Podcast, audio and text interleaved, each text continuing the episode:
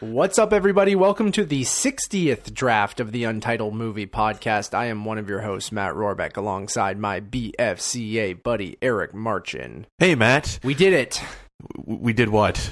We won. Not we, but The collectively. collective we, the royal we. The Oscars are over. I think that's just a win in general. Yeah. Um, Even if it, it was a truncated season, it did still feel long, considering you know building up to the Olympics coming in The the, next couple weeks. Yeah. and- the, the Olympics are in the summer.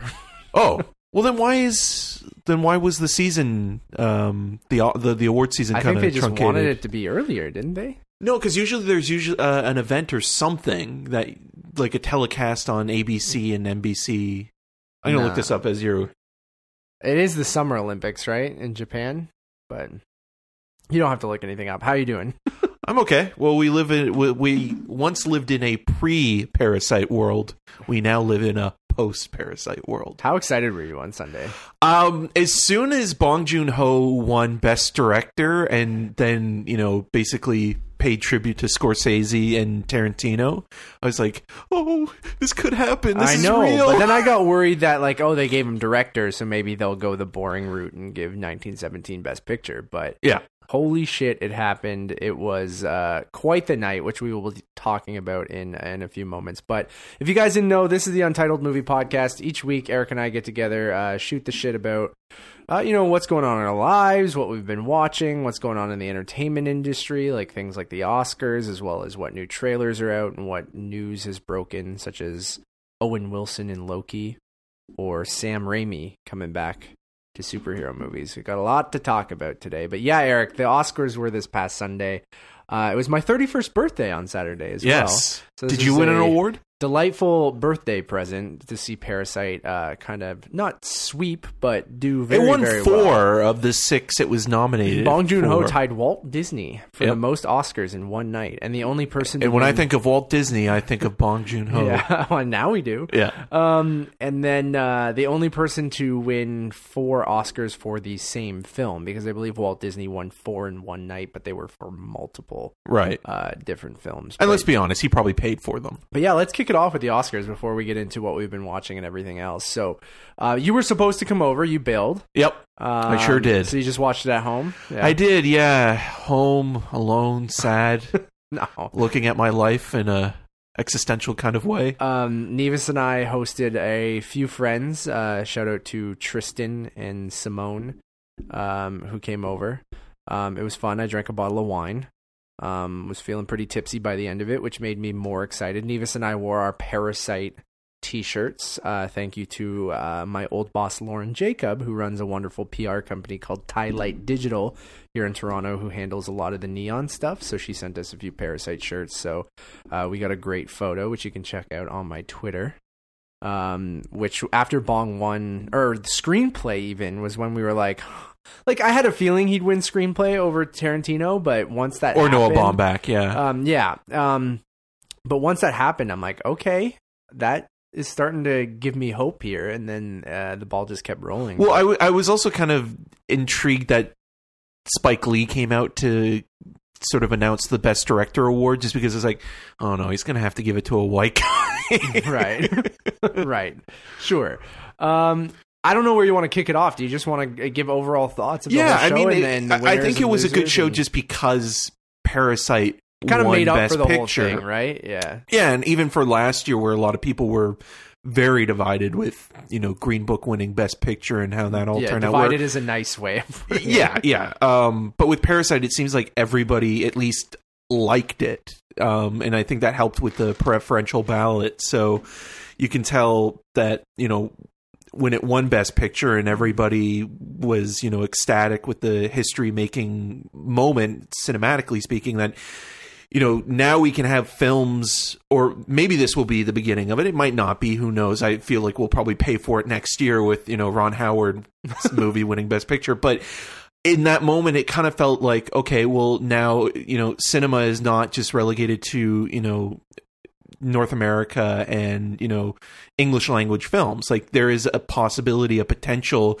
that world cinema can be uh, competitive on that same mantle as you know the Hollywood system, and Yeah. and seeing you know, even with Roma last year doing as well as it did with Netflix behind it, but um, in the last ten years, people I've been talking about like how the director category specifically has become more international. Right. Only know. one person from the U.S. with it, which was Damien. Damien Chazelle, right? where you know uh, you've had Alfonso Cuarón win a couple for Gravity and Roma, and Inarritu win a couple for The Revenant and uh, Birdman, uh, Michel Hazanavicius for the most forgettable Best Picture winner yeah. for The Artist, but then you've even had people like Paul Pawlikowski for Cold War get nominated for directing, you know, and, and so like things like that have happened. So it kind of opens it up a little bit more to like you know world cinema. Now we're do- making progress on that front. Yes, we, have, need more women Yeah. to be nominated. I mean, Celine Sciamma was right there.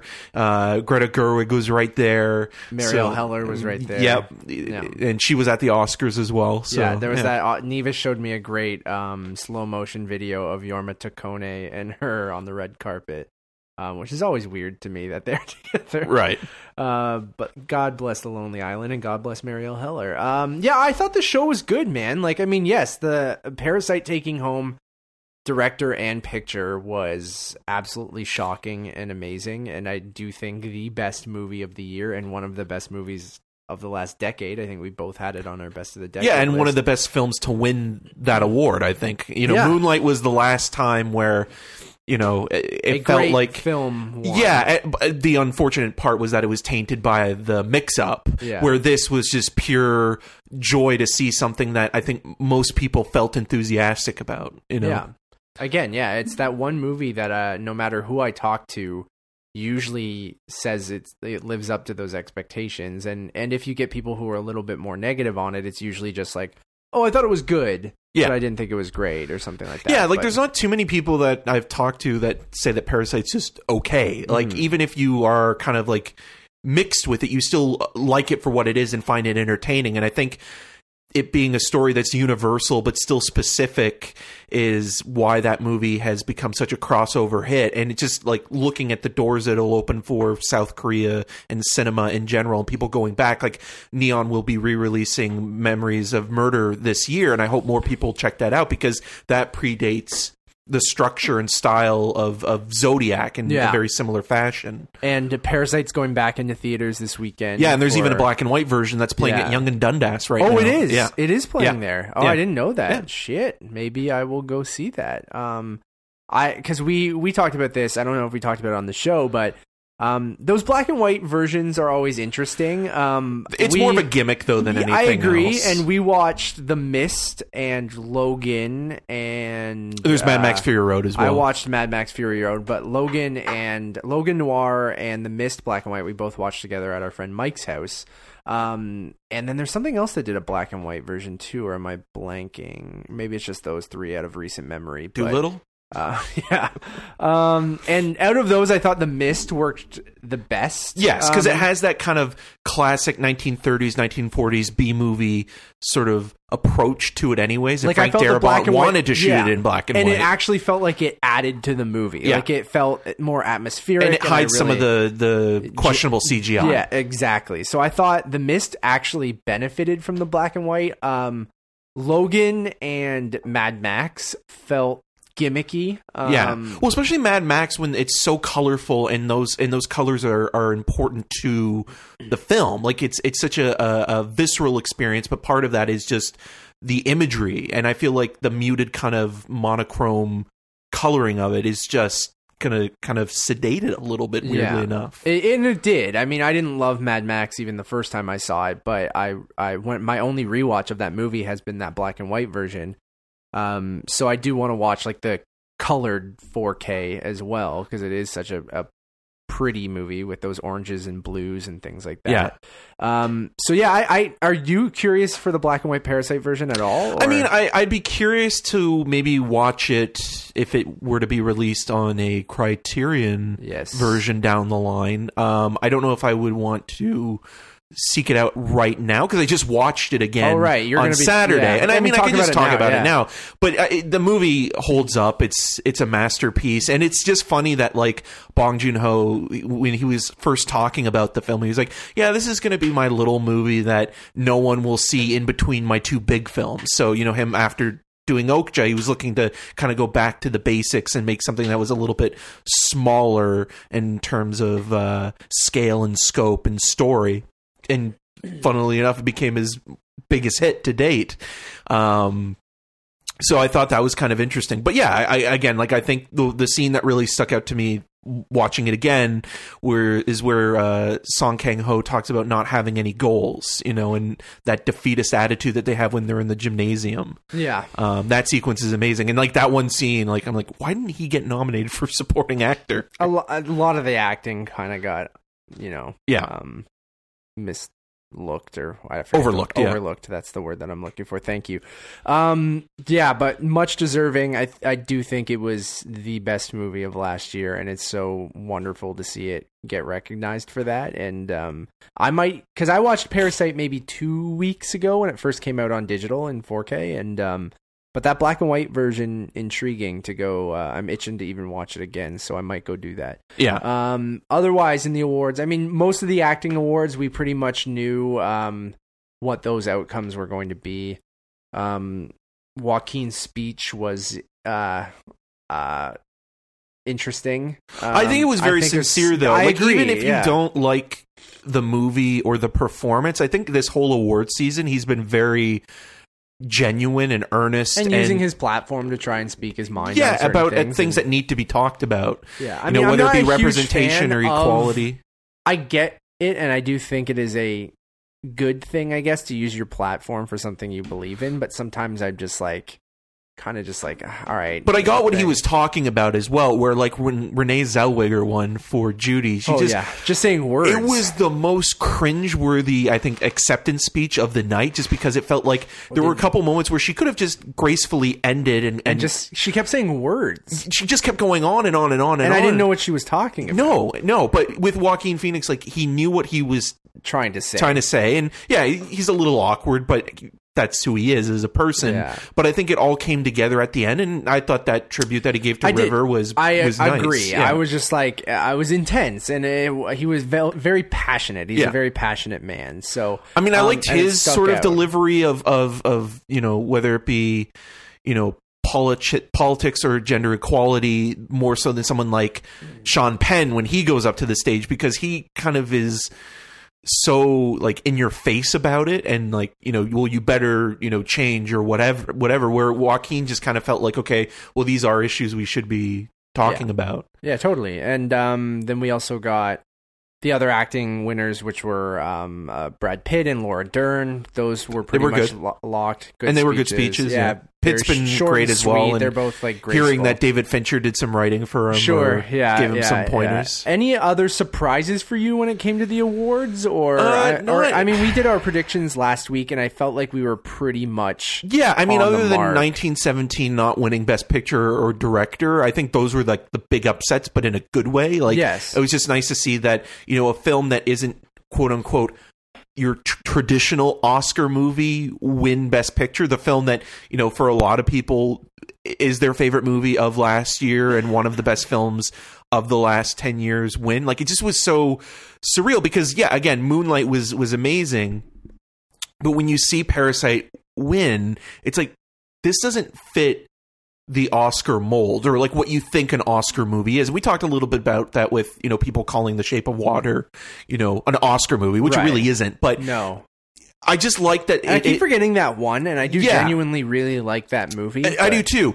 But the thing is now I, I feel like with you know bringing in an international membership and expanding on that and bringing a diverse membership in the definition of an Oscar movie is slowly starting to change. Yeah, you're still going to get the kind of uh, the old white boy movies, but at the same Green Book. time you're also now getting a little bit of international flavor. You're getting more you know you're getting a broader scope of what's out there And I mean, that's what why they expanded it to between five and ten nominees, right? Yeah. For that reason alone, as well, is like we are getting a good mix for the most part of of your classic Oscar films with your even some bigger budget stuff. Like I mean, something like Joker, even and and uh, I mean, Ford v Ferrari is more of your classic. That's like this, you know, the Like, steak and potatoes yeah, kind of. but you're movie. starting to get a mix of all of that stuff, and then you're even in recent years with Roma, and now with Parasite or with um, Amour or like things like that. You're starting to see those movies trickle in. and yeah, the like, oh, status quo is slowly starting to move a little bit, Yeah. and and we're yeah, It's we're- going to take time, especially because Oh. like look at the acting categories this year. Yeah, yeah. mean, like that, on- only Cynthia Erivo being the one The person of color which being we've already nominated. mentioned. Yeah, and and and but again, like you look at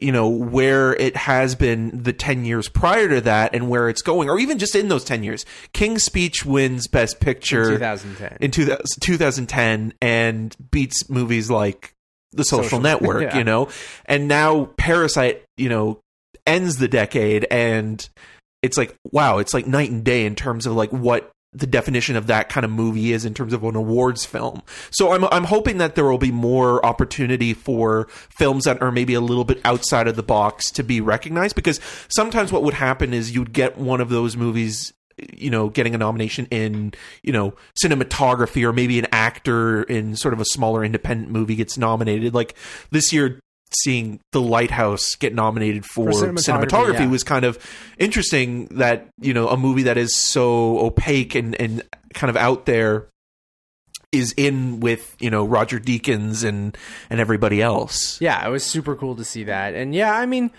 overall, I thought the show was. I like the hostless Ox, Oscar Oscars.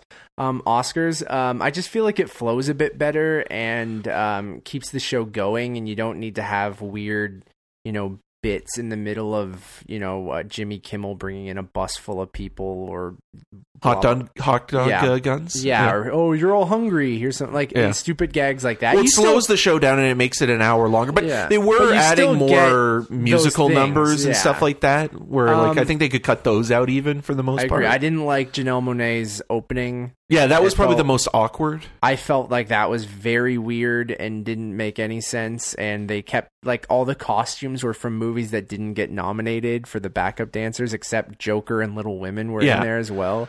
Uh, but then See, us and and and, and. Midsommar could have been nominated. and Queen and Slim, and you guys like didn't nominate those it's movies. just it was so fucking weird. And then the song I felt like didn't I don't I was and then you have a monologue from Chris Rock and uh, Steve Steve, Martin. Martin. and so you're kind of doing like oh we don't have a host but we'll give you a musical opening and a monologue opening and stuff like that. Like do one or the other or like. I get you're bringing back two former hosts to do a monologue, and then that's going to be the bit. But, and I thought they were, you know, moderately f- funny or whatever. Like had a couple good good zingers in there, but it just felt sort of unnecessary. I know you need to kick off the show in some way, but if you already did the Janelle Monae opening, like uh, Right. why do that? And Or as uh, much as you know, something about Bohemian Rhapsody is is a horrible film. The Queen opening, Opening, number yeah. made a lot of sense to kind of hook people in, right? yeah, Where they should have just had like Elton John just sing like a greatest hits compilation or something. I don't know. and actually have what's his name sing the Elton John Yeah. song or something like that. Um, I don't know. And then you have uh, some of the presenters were good. I liked uh, Kristen Wiig and Maya Rudolph as always. I liked Will Ferrell and Julia Louis Dreyfus. Um, I like Tom Hanks Yeah, Tom Hanks. throwing Hanks. out those zingers as well. Yeah. So I mean, you got your classic awards show stuff, and then um, it was nice to see. Um, I don't know. I always like seeing some of the smaller awards and the people come up and, and, and the people that you wouldn't recognize and just hearing hearing their speeches, whether it's a production designer or you know special effects people and things like that. Like, um, I know that can be some of the things of like, oh, we have no idea who these people are, so who cares what they're saying? But it's always, uh, uh, I don't know. I really like the Oscars as much as they get shit on, and like I, they do need to continuously evolve, like we're saying, and get better um, Right. who they're nominating and and the the movies, and add some different awards that they're not like the best stunt category should be in there. Um, get rid of that best popular film, and I Or even talking- casting. Like I feel Um, casting is such a casting pivotal part which is, to would be kind of like a the best cast award at the Yeah. SAGs or something like that, right? Like you can, or I, I was talking with Tristan when um uh, when he was here for the Oscars, and and we had a good conversation about like a best first feature or something like that, where Yeah. you can start like. I would really love that award because then you get to award five filmmakers that like I just feel like that's what the Oscars should be is both rewarding the absolute biggest movies, the best movies, and also put a spotlight on someone fresh and new or a great movie maybe a lot of people haven't heard of. And I know Parasite is that movie for a lot of people. Like, uh, there will be a ton of people who see that this weekend or this week because or go back and see Bong Joon Ho's other stuff Yeah. that haven't seen. You, you know, like I, I'm sure maybe some people have seen Snowpiercer or Okja, but yeah, like a lot of people haven't seen Mother or you know Memories of Murder or you know uh, Barking Dogs Never Bite. So um, or the host even. You know, Yeah, and even I'd only seen Snowpiercer and Okja, and and after seeing Parasite, I Nevis and I have wanted to go back and start slowly watching his other stuff, and for that reason, and there'll be a ton of other people because of this uh, Best Picture win that um, will do that. So. Uh, it, yeah. Overall, I thought it was a pretty good show. Like, it didn't feel like it dragged on. too no, and it much, had a really good finale. I think that's kind of what made up for any kind of Right. I think made up for the year and all Yeah. the complaints we've had and, and things like that too. And I even then, like all nine best picture nominees, I'm like, I don't think there was a bad movie in that bunch. Like like a legitimately Oh, like, you mean like a Bohemian Rhapsody? Yeah, bad. yeah, what I yeah, mean. yeah. Like, Like, that movie is truly even like I did the we both tweeted out that day and, and I went with my little uh, you know, cringy teeth emoji because I had Irishman and Little Women at the bottom of my list. as you would. Um yeah, just hate old people and I no. Oh, and I also Um, had uh, Ford versus Ferrari and Jojo Rabbit at the bottom. right so. so. i mean and but i wouldn't say any of those movies are or are bad i might like even as much I'm as mostly I, indifferent. yeah and i would say the same about little women and irishman and ford versus ferrari would be in that crew 1917 would be in that Yeah, but those but those movies also do have passionate fan bases, especially Ford versus Ferrari. I made a joke about like how you know uh, Uncut Gems is it, it was in relation to Ford versus Ferrari, but how Uncut Gems was a better movie and somebody like posted like three or four messages at me saying like no this is why you know Ford versus Ferrari is the best movie. It's like I get it. Settle down. Like yeah yeah it's just a joke. You to know? each their own Yeah. again it's all subjective in the in the long run but like it's uh it's nice because I know a lot of people don't like the Taika Waititi win for uh, adapted Screenplay, yeah. yeah Um, which I mean, it's it's strange because again, like JoJo's one of those movies where I really wanted to like that movie more more, and I just thought it was okay. Um, but I'm not against him winning. It's just you know he was up against Greta Gerwig, and a lot of people felt that she was due because you know she was snubbed in director and didn't win for Lady Bird the previous year, and you know that's. Uh, a ba- that- that- uh, you know, no matter who else is you know competing against her, that's a bad situation to be in because you're going to be narratively created or turned into the villain, right? Of Yeah. like, oh, if you win, like you're I mean, people turned person. on him pretty quickly Yeah. after like Which is weird because a lot of those people that did turn on him do like him as a Yeah. filmmaker. Like, I mean, when he- you know he did Boy and you know what we do in the shadows and and things like that. Like there there was this huge support and and love for him as like this kind of up and coming you know satirist and and cult filmmaker.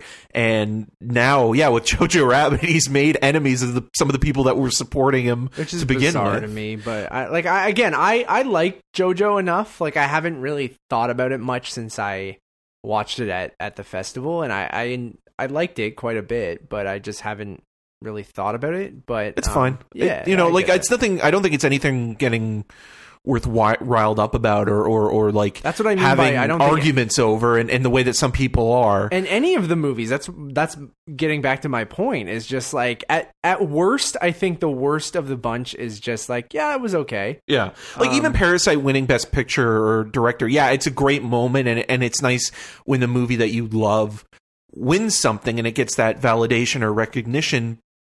But at the same time, the award doesn't change the film. The movie is still the movie, and Right. the, the movie stands on, on its own. but um it you know? also has that backhanded thing where Oh yeah, some people will be like, "Well, it's not as good as everybody was hyping it up to be." exactly you'll get yeah. a lot of that over the next little while which is fine whatever But I also feel like it'll be, you know, as the years go on, like maybe the next five to ten years, we'll take it for uh, for granted that you know this movie won Best Picture because you know again this doesn't happen every year. you know, or every four years even, or, or every 10 years. Like this is, this feels like The me- either the first yeah. of something new or a, a once in a Will we get the full moon kind of thing, You know, will we go two steps forward, one step back? which I think that that's going to happen. one step forward, two, two steps step back, yeah because i feel like next year there's going to be like this like retaliation against foreign language movies where it's like okay well, now we have to nominate as many like big studio films as possible and you know nothing weird or different or or you know we gotta we gotta play it safe because also the other thing is this year the award show the numbers were down right so you know even bringing in someone like billie eilish was like them kind of desperately grabbing at straws to get in a younger viewership probably so Yeah, I mean, I don't know how you solve that really. The movies, I guess, but you can't really. but no one watches these you things can't in force general your hand unless you. Yeah, I know. No one cares about award shows. It's yeah just like- especially in the age of you know streaming services and watching you know movies or television at the palm of your hands whenever you want it's not appointment viewing anymore you know I think maybe you do need to do it uh, like you need to sell the rights to a streaming service and and have it commercial free and Quibi? um Quibi. You Quibi at watch the it in- Oscars? you have to watch it in ten minute segments oh god for three days. Uh, it's like you cut back to like the third day they're all still just sitting there and it's like um, will those be? I, I guess will those qualify for anything? Um, that's, maybe short right I guess they'd be TV though, right? Technically. yeah So are they eligible for Emmys? They're television shows, but they're shown in 10 minute episodes. Well, that's a whole nother topic. But I mean, the right movie won. I'm very happy. Um, any early predictions for next year? well like i said ron howard's got a movie coming out next year with glenn close and amy adams This year, you mean? yeah Uh, yeah. For next Oscars. yeah yeah yeah um and that's a netflix film um Oh, I did. Yeah, I remember that when we went through that big list. I mean, there's Netflix has a ton again with the Fincher yeah, movie but but that's also kind of interesting. I think maybe we should talk about that. Like, yes, last year they took 24 home a big three wins, yeah, and they took home a big award last year with Alfonso winning director. and this year they only had the supporting actress as yeah, well. as- documentary for yeah. American Factory, and The Irishman was completely shut out. So that is interesting to me, where you have one of the most respected filmmakers ever, ten nominations, nothing.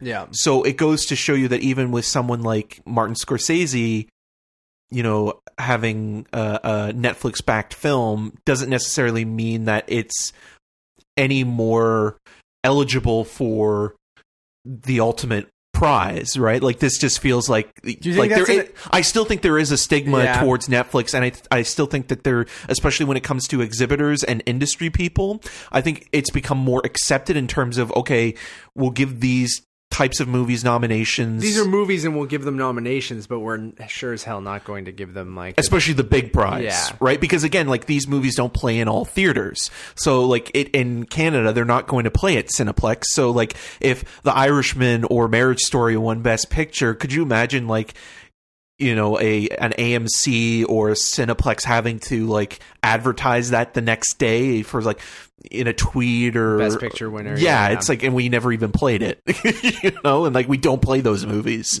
So there there is that stigmatism towards um you know the the day and date yeah. streaming releases even if it there is a 2 week window of where they play theatrically. I think it's becoming more accepted especially with certain categories like directing because the directors are given free reign to make the movie that they want to and with the budget that they Right. need to work with when and they're then rewarding an individual instead of the movie as a whole, when you come to directing or acting, it seems like and then actors as well yeah, that they're more open to that because they feel like they're rewarding the person instead of maybe.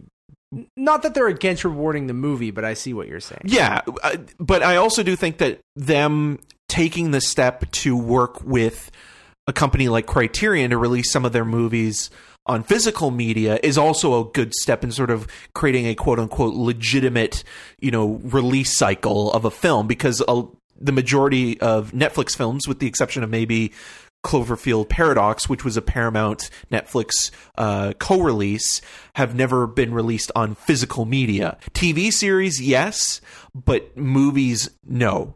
And But- Roma was the first one, which was which is today, released right? today, which Yeah. is one of my picks for uh, uh, staying at home on Criterion Blu-ray, and it is jam packed with special features. So this is a, a good step for them as well, in that you know they can bring marriage story and you know the irishman and atlantiques and american factory which is the first uh, announcement of films that they have coming either you know sometime this year or into the the next year to kind of represent like okay you know we will play ball to a certain extent and release some of these more you know critically acclaimed or uh, oscar award Prestige prestige movie, movies yeah. on on blu-ray so people can actually own them as well all the Adam Sandler movies coming. to god sandy wexler on criterion yeah.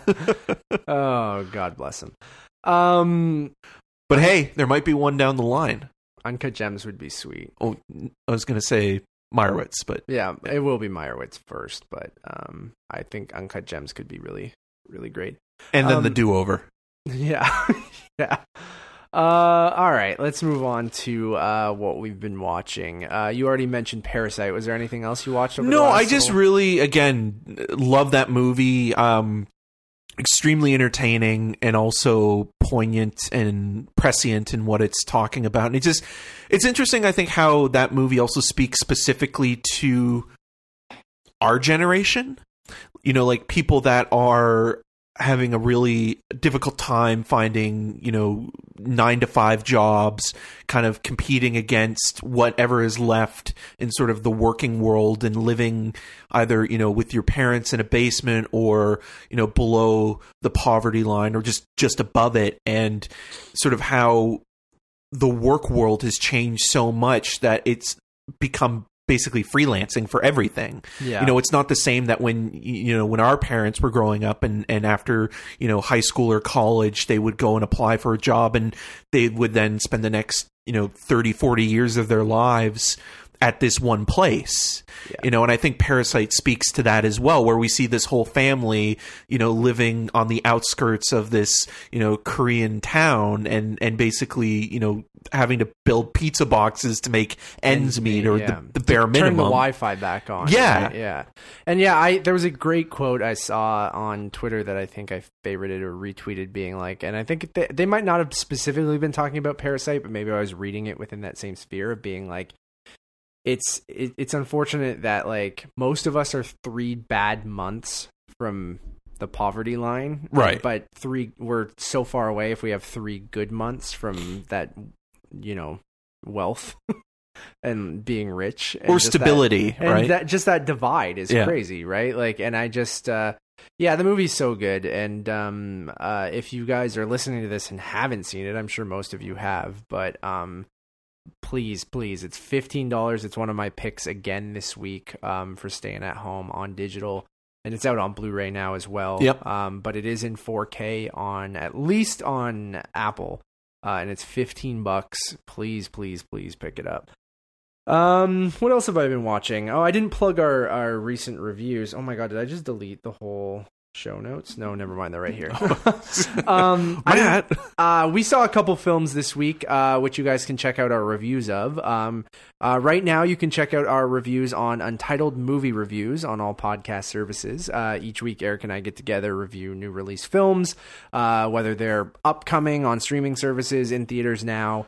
Um, so please go subscribe to that channel. It's Untitled Movie Reviews. Um, so we did see um, the newly titled Harley Quinn Birds of Prey, uh, which you guys can go check out our review for uh, right now. Um, and then Eric and I also saw uh, Sonic the Hedgehog. Uh, but that review we are embargoed on, but you can check out. but probably by the time you're listening to this, the embargo will have lifted. Uh, maybe this will go up the day before the embargo, but maybe Oh, okay. uh, Yeah. based on when you're listening to it. Uh, yeah, because it you could might be already listening to up. this like two weeks from now, and like it doesn't Uh, matter. Thursday, February uh, thirteenth at like nine a.m. Yes. I think right. So um, if it's past that date, you guys can listen to our Sonic the Hedgehog review um, over on Untitled Movie Reviews. If it's before, that's when it'll go up. So uh, those are our two most recent reviews. We also have reviews up for Rhythm Section. um, and some January Dolittle, stuff. Bad Boys, for, Life. Life. and then eventually we might Cats. review the Lodge, but we'll see. it might. We'll see. And we'll also Uh, have uh, uh, Downhill coming soon as well. Downhill, as well as uh, that Harrison Ford dog movie. The Call of the Wild. The Call of the Wilds. I'm just gonna call it that Harrison, Harrison Ford dog CGI movie. The dog Leafs movie? just scored, yeah, baby. Uh, I'm looking at a reflection um, of the Leaf game as we. Um, so it's one to one. Uh, so we watched those, um, but go check out those reviews if you want to hear our thoughts on on those, especially because we're embargoed on one as we're recording this. Uh, I also watched. Uh, Nevis and I have been going through all of the uh, the Fast Saga, as it's called now. Um, Nevis, I think I mentioned this on the last podcast, but she hadn't seen any of them, and with F nine, the Fast Saga coming out later this year, um i wanted to go down that journey or she wanted to watch them and i wanted to take that journey with her so it has been One uh, quarter mile at a uh, time. yeah it's been a blast actually like we had to make our way through uh you know too fast too furious which i talked a little bit about last week um which is a genuinely awful movie but although we Directed do by get, John Singleton. we do get a couple yeah we do get a couple characters um in there that obviously i enjoy that come back in, Tyrese. in- tyrese and ludacris are, are both great and as much as that movie sucks it's it's fast five is such a fucking good movie so we watched fast and furious tokyo drift and um fast five all within the last week or so um tokyo drift man um with thespians Lucas Black and Bow Wow. yeah.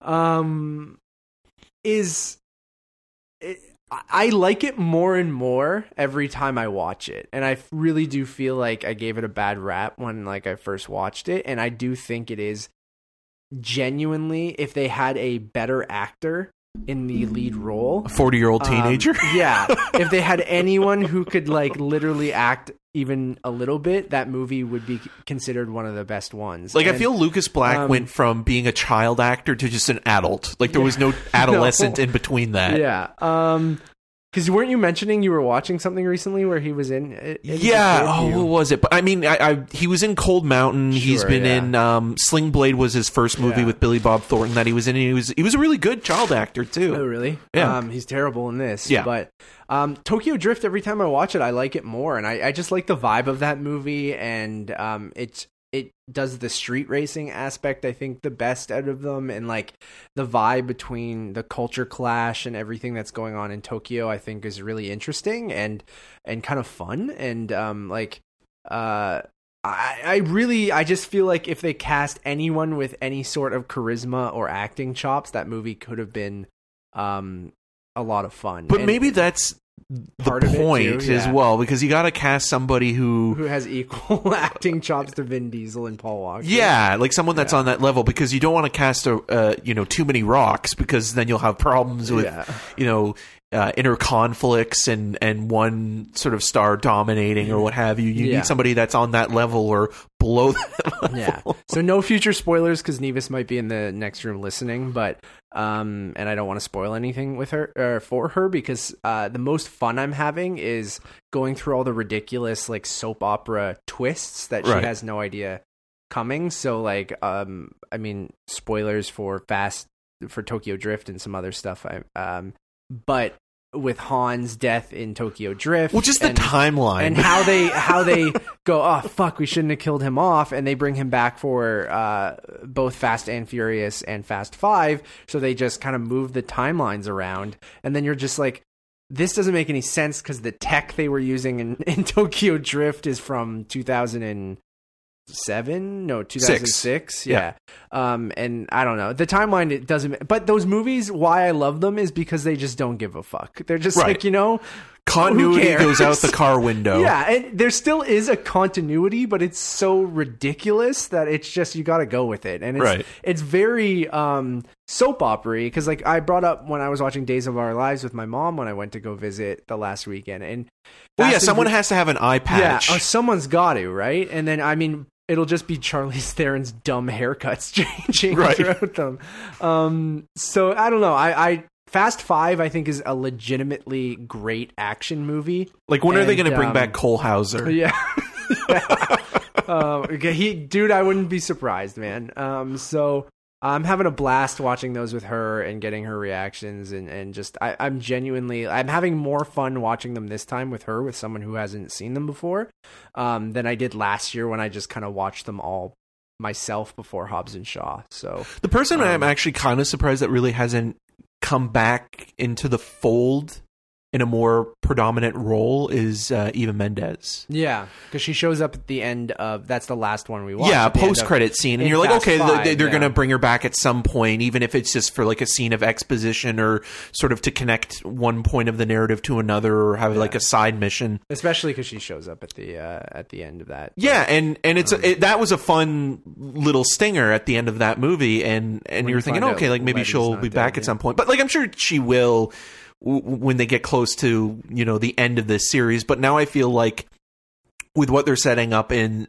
F9, the Yeah, Fast no, Saga. No future spoilers. no, no, no future spoilers. But what I feel like they're setting up in from that trailer is like you can continue this on with like the next generation of Toretto's, right? You know, Sure, yeah. Son of Dom, Fast and Furious 26. Yeah, which they already are kind of doing in that Netflix cartoon with Spy Racers, where it's like Dom's nephew or something like that. But I can see what you're saying. You just do a time jump and you can, yeah. Yeah, or So- even just spin-offs, you know, like, you know, uh, Dom Jr. goes off Yeah. to, or I guess Brian g- goes off and does his thing, you know? Yeah. Um, so that's what I was watching. So, um, Or they go to space. They gotta go to space at some point. to space. They got it. Or time travel or something. that Um, would be amazing if they could somehow cross Back to the Future and Fast and the Furious because they're both Universal. There's a great um uh fake trailer IGN did for April Fools. I think I brought it brought it up before that you can watch on on their website where they uh, call it Fast to the Future and How the- amazing would it be Yeah. if Michael J. Fox comes Sure. back as Marty McFly? Fast to the Future would be amazing. I still think you need to get Keanu in there, and I know that um, Point Break isn't owned by Universal, but if you could somehow work out those rights where he's just playing Johnny Utah, right. would be fantastic. Yeah, because then you could Um, connect that whole universe yeah. as well. And Gary Busey would be a part of it. Yeah, oh my amazing. god. it would be amazing. Uh, have you been watching anything else that you want to talk about? You had a couple on here that are Yeah, new, new releases that I yeah so saw. last week i forgot to mention i have a review up at rogerstv.com slash cinema scene of gretel and hansel which is uh, osgood perkins sort of uh, uh, brothers grimm reimagining of the classic uh, hansel and gretel story visually there are some interesting moments and i think alice krige as uh, the witch is is really good but you can tell that there's there really isn't a lot of meat on the bone to really stretch it out to more I than see what you did there. yeah an hour and 25 minutes and even that feels like it's pushing it and after a while you kind of become numb to the visuals or you know the spell wears off so to speak. Um, but there's some stuff in there that's kind of like okay like i get what you're trying to do. You're trying to make a phantasmagorical combination of mandy and the witch and the score by uh, the famous musician known as rob. Um, just rob um, who's a, a french uh, pop rock artist um, has that kind of like synthy industrial mix throughout and it's not bad. It's just kind of it feels like it's out of place though a little bit more because you know they're going for almost visually speaking like a Terrence Malick movie at times where they'll have like these wide shots and the characters coming into the uh, you know to the center of the frame or coming up in like almost a close up and sort of having whispery voiceovers or conversations with other people or kind of in the moment. And and again this all sounds really interesting Yeah, when you described it, I'm like, I kind of want to watch this. And I mean, it's worth checking out, even if Like it's maybe just on at streaming home. or something But like it kind of, at a point, loses its way and just kind of can't find those breadcrumbs again, and just literally feels like it's stretching it. So. Yeah, I, I, don't think it's awful. I, it's weird with Osgood Perkins because I think he has such a strong sense of visuals and visual style when it comes to his filmmaking. With uh, February or the the the, Bla- uh, the Black Coat's daughter and um, the pretty thing that lives in the in the house. But He there's something slow burn, slow burn. But yeah. there's something about all three of those films that don't completely come together. Yeah, I agree. Like it feels like there's something missing. There's a key ingredient that whatever it is, if it were to be added in there, it would be a, a more memorable experience, or it'd be a movie that really kind of puts him onto that next level. I, I again think he is a very talented visual filmmaker. I just wish maybe he had a better writer or somebody that could really add something to that style. Mm-hmm. because again it feels like it is coasting completely on you know these gothic macabre visuals speaking of gothic and macabre visuals i saw the turning The very gothic 1994. yes well uh, so for people that aren't familiar the turning is a adaptation of henry james's the turn of the screw which was released in 1898 but this is kind of a more modernized version taking place uh, in the 90s a couple of days actually after the death of kurt cobain um, Mike Flanagan also turning this into the second season of yeah with bly manor and Yeah. and um i'm hopeful that mike flanagan will make something a little bit more visceral and less kind of dated in a 90s music video kind of way. Uh Floria um Sigismondi, who directed the film, has a music video background. She directed um, "Beautiful People," the Marilyn Manson music video. That's probably one of her her biggest ones. But she was like in that same category as you know Michel Gondry and David Fincher and um, Mark Romanek. And and there's like a sequence at the end of the film, like in the in the credits, where like it almost feels like you're watching clips from a music video. Um, where this movie truly Weird, quick question before you Sure. move on. Who would you consider like? Does that still happen a lot where we get like a really great music video director that kind of transitions? Into, No, because music videos aren't the same as that they, they, Right. they used to be, right? Because Okay. music videos, because I'm trying to still think. There's still a what's his name promotional did, tool. uh, bodied and stuff, right? No, Joseph Kahn, Yeah, yeah, but he, he was even before that. I mean, he directed um, That- uh, Torque. Yeah, I know, but he was still a music video director Yeah, when yeah. he did that, right? And I don't think he's uh, broken through. No, but he, like he was still in like I would still say that like he was in the like the 2000s where like now like if we're looking at it in like just even the last twenty years or 20 whatever, years or 10 years, uh, yeah. like um uh, the director of Queen and Slim, I guess maybe would be the closest to that, Melina Right, Matsoukas, right. Yeah. um, because she directed some of Beyonce's music videos, and um, she kind of has that style in the filmmaking of, of of Queen and Slim at times, where it feels like like this is your first movie as a director, but you're bringing that music that short music video burst of, of of style and confidence into it, but it can't really sustain a full narrative Yeah. alone. I just thought it was Again, like Osgood yeah. Perkins in a way. Like I mean, you brought up those names, and I don't think we've seen a no, collective. but of music those- videos yeah. aren't the same thing anymore, with the exception of again going back to Beyonce with you know Lemonade. Sure. like it, it has to kind of be the artist kind of propelling the narrative. Now, you know, when a music video is made, nobody watches it because again, television doesn't have the same meaning, or MTV, or you know, VH1, any of these sites where or these uh, channels where they would promote the the artist and the video, and people would watch to see you know the the song, but also the the style that was being used with it. There was an artistic merit behind it, but now it just feels like they're they are just promotional tools, and not to say that they weren't beforehand because they were. It's part and parcel, but more so now because yeah, you can't really think of like a music No. video that really has defined the way we listen or watch or even a director who's like you know gone to that next level. yeah no I, I can't think i mean uh, there's a lot of filmmakers that work in commercials yeah, and even fair. like like big time filmmakers like michael mann spike lee Sure. errol morris They do all that do in their, commercials you know, to make money that's between, where they actually make their money like they don't make the money to from doing their work and stuff yeah like that too. um, right? But in terms of somebody coming from that, I would say Matsoukas is probably the closest to that at this moment, just from this year with Queen and Slim. But other than that, um, like yeah, it's it's not the same. Where you were getting a lot of people that were plucked from directly, even Spike Jonze as well, where you were getting people plucked from music videos to go and direct, you know, a feature film. And in the same case with the Turning, like the Turning feels like it's in that 90s music video kind of style and, and it kind of i guess is appropriate for when it's taking place but at the same time it's also trying to be very close to the original uh, novella and I think that kind of hurts it as well, where you have this clashing of tones. Uh, so uh, Mackenzie Davis is the lead in the film, and it's kind of like her downward spiral into um, darkness and insanity, and whether or not this this manor is actually haunted, and the children who are played by uh, Brooklyn Prince and uh, Finn Wolfhard. Uh, Finn Wolfhard never been more punchable than in this movie, Yeah. and weirdly kind of like a sexual predator. Um, okay. and it's off-putting in a way that it's not supposed to be. Like it's just kind of off putting in like a oh this is just creepy because it's a kid harassing an older woman you know like it just it's kind of Okay. it's a little weird that way like it doesn't feel weird like in the way it wants it to be Sure. I'm, I'm trying to tiptoe uh, uh, around something because it, it's doing it on purpose, obviously.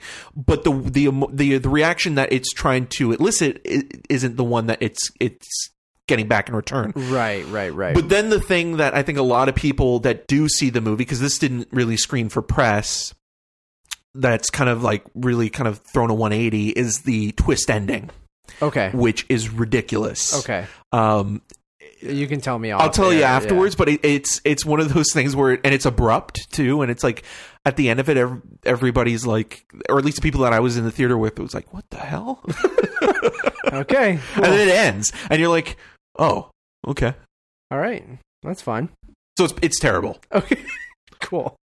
but I mean, it Uh, was nice seeing Brooklyn Prince from the Florida Project uh, again. She's she's actually the best in that movie in terms of performances. Uh, good cast. I like. I mean, I. Well, I all say- three of them are, are are decent and have been good in other things. But like watching this, it was like if if I was a casting uh, agent or director, and this was the first thing I'd ever saw Mackenzie Davis in specifically, I'd be like, Yeah, that's unfortunate. yeah, Um. Yeah, I doubt I will ever watch it.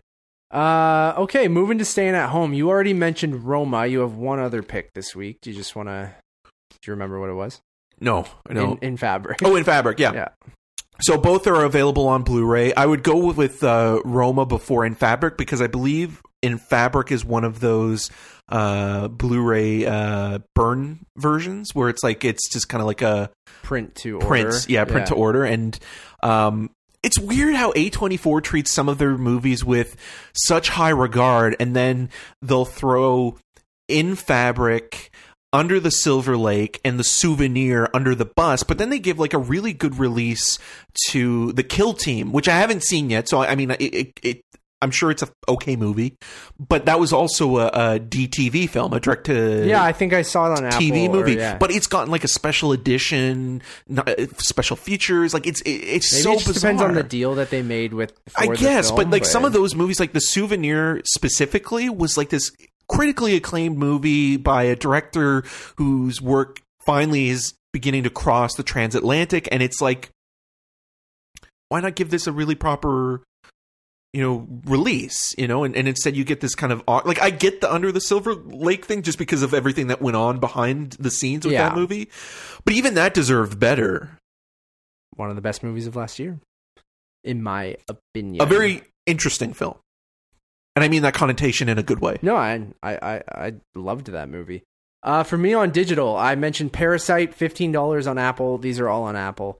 Uh, Knives Out is on digital in 4K. Uh, it's only seventeen ninety nine, um, and it's not even available to rent or on Blu-ray yet. Correct? which one Uh, Knives Out. no that's at the Next- end of okay, february yeah. But it is available digital, eighteen dollars right now. A movie that I was medium on, but I have wanted to give another shot, especially with some news we'll be talking about. well it's made over 300 million dollars at the box office That's man. awesome, and I, I really do.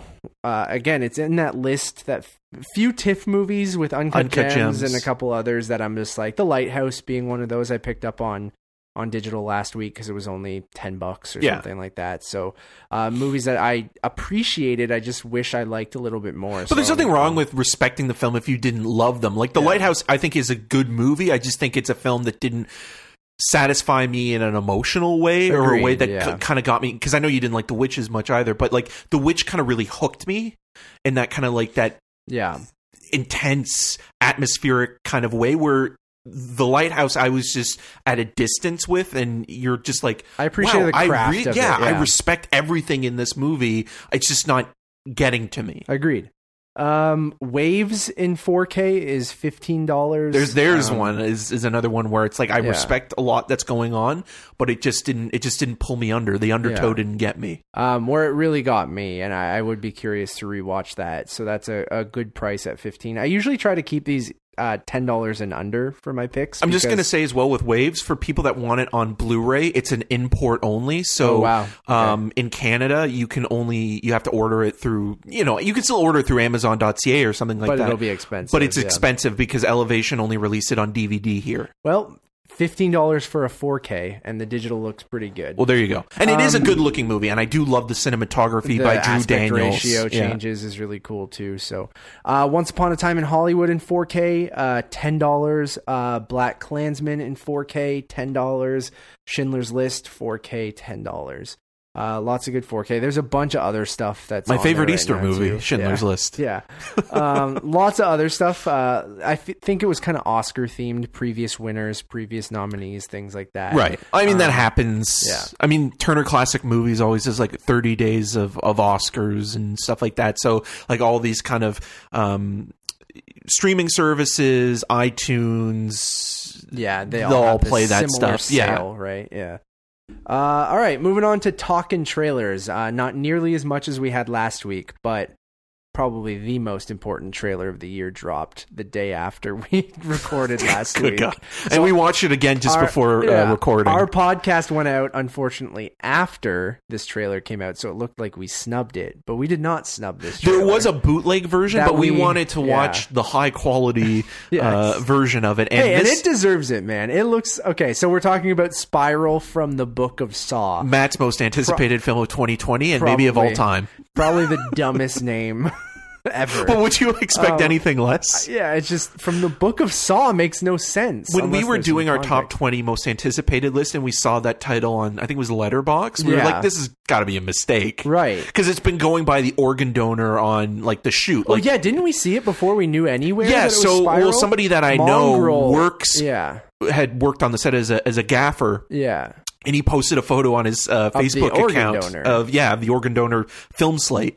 Yeah, and that's how we knew that title. And then Spiral came out when we were recording the most anticipated of the year. Wasn't it called something else even? Or was it Spiral? I, I would hope it would be called "Get Getting no, Jiggy it was with something else. But anyways, and then it leaked on the Mongrel Media website that it was called Spiral from the Book of Saw. Yeah, And then a trailer leaked from like Russia or something. Did I watch it? You bet your ass I did. Um, it almost felt like this is how I should be watching a new Saw movie trailer. um, I mean it doesn't hurt the quality all that much. no, and then we got the real trailer, and uh, it does look like they spent more money one on Chris Rock's salary and the budget of this entire movie than they spent on all other from executive producer Chris Rock. nine Saw movies. And uh, don't get me wrong, you don't see much, but when that music kicked in and they started to give you some of the plot and uh, and Chris Rock going through with uh, director of Teen Spirit Max Minghella, isn't Yep. it? Um, with a sweaty face. yeah, showing his. It's just I, I, And Samuel L. Jackson saying Yeah. motherfucker. yeah, you want to play games, motherfucker? And I'm like, yes, I do.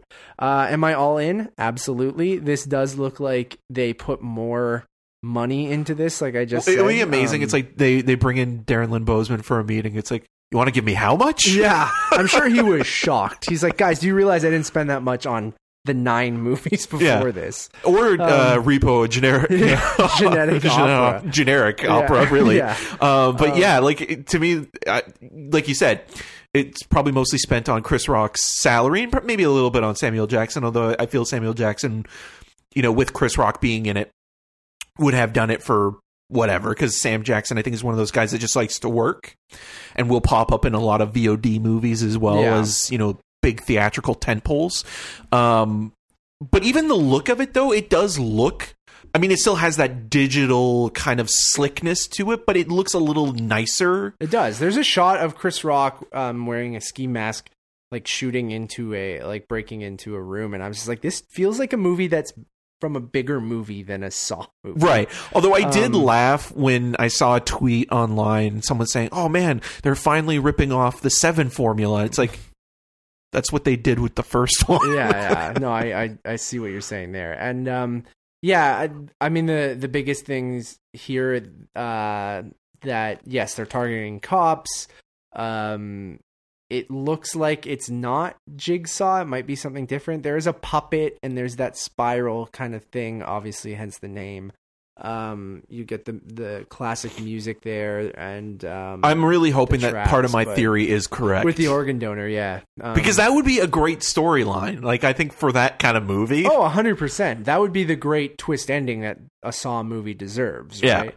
Um, and if we're alluding to something that Eric um, Uh, Because if it's not, we need to write it. no a thousand percent. Um, I mean, we're just basically stealing the the, the storyline from Body Parts, but putting it in a Saw. yeah, uh, I'm excited. I don't know. I um I do like this trend of comedians um taking a horror franchise that Comedians they, in um, cars getting Saw. Yeah, um taking a horror franchise that they respect and want to make a movie from. Like a lot of the times it's uh, whether it's something original like from Jordan Peele or something like Danny McBride and and um um God why am I blanking on his name? What do you, uh. David Gordon Yeah, Green? David Gordon Green um doing Halloween or and things like that. So Well, Um, I'm excited when uh, I I hope they'll announce in the next couple of weeks uh, that you know Jerry Seinfeld Scream.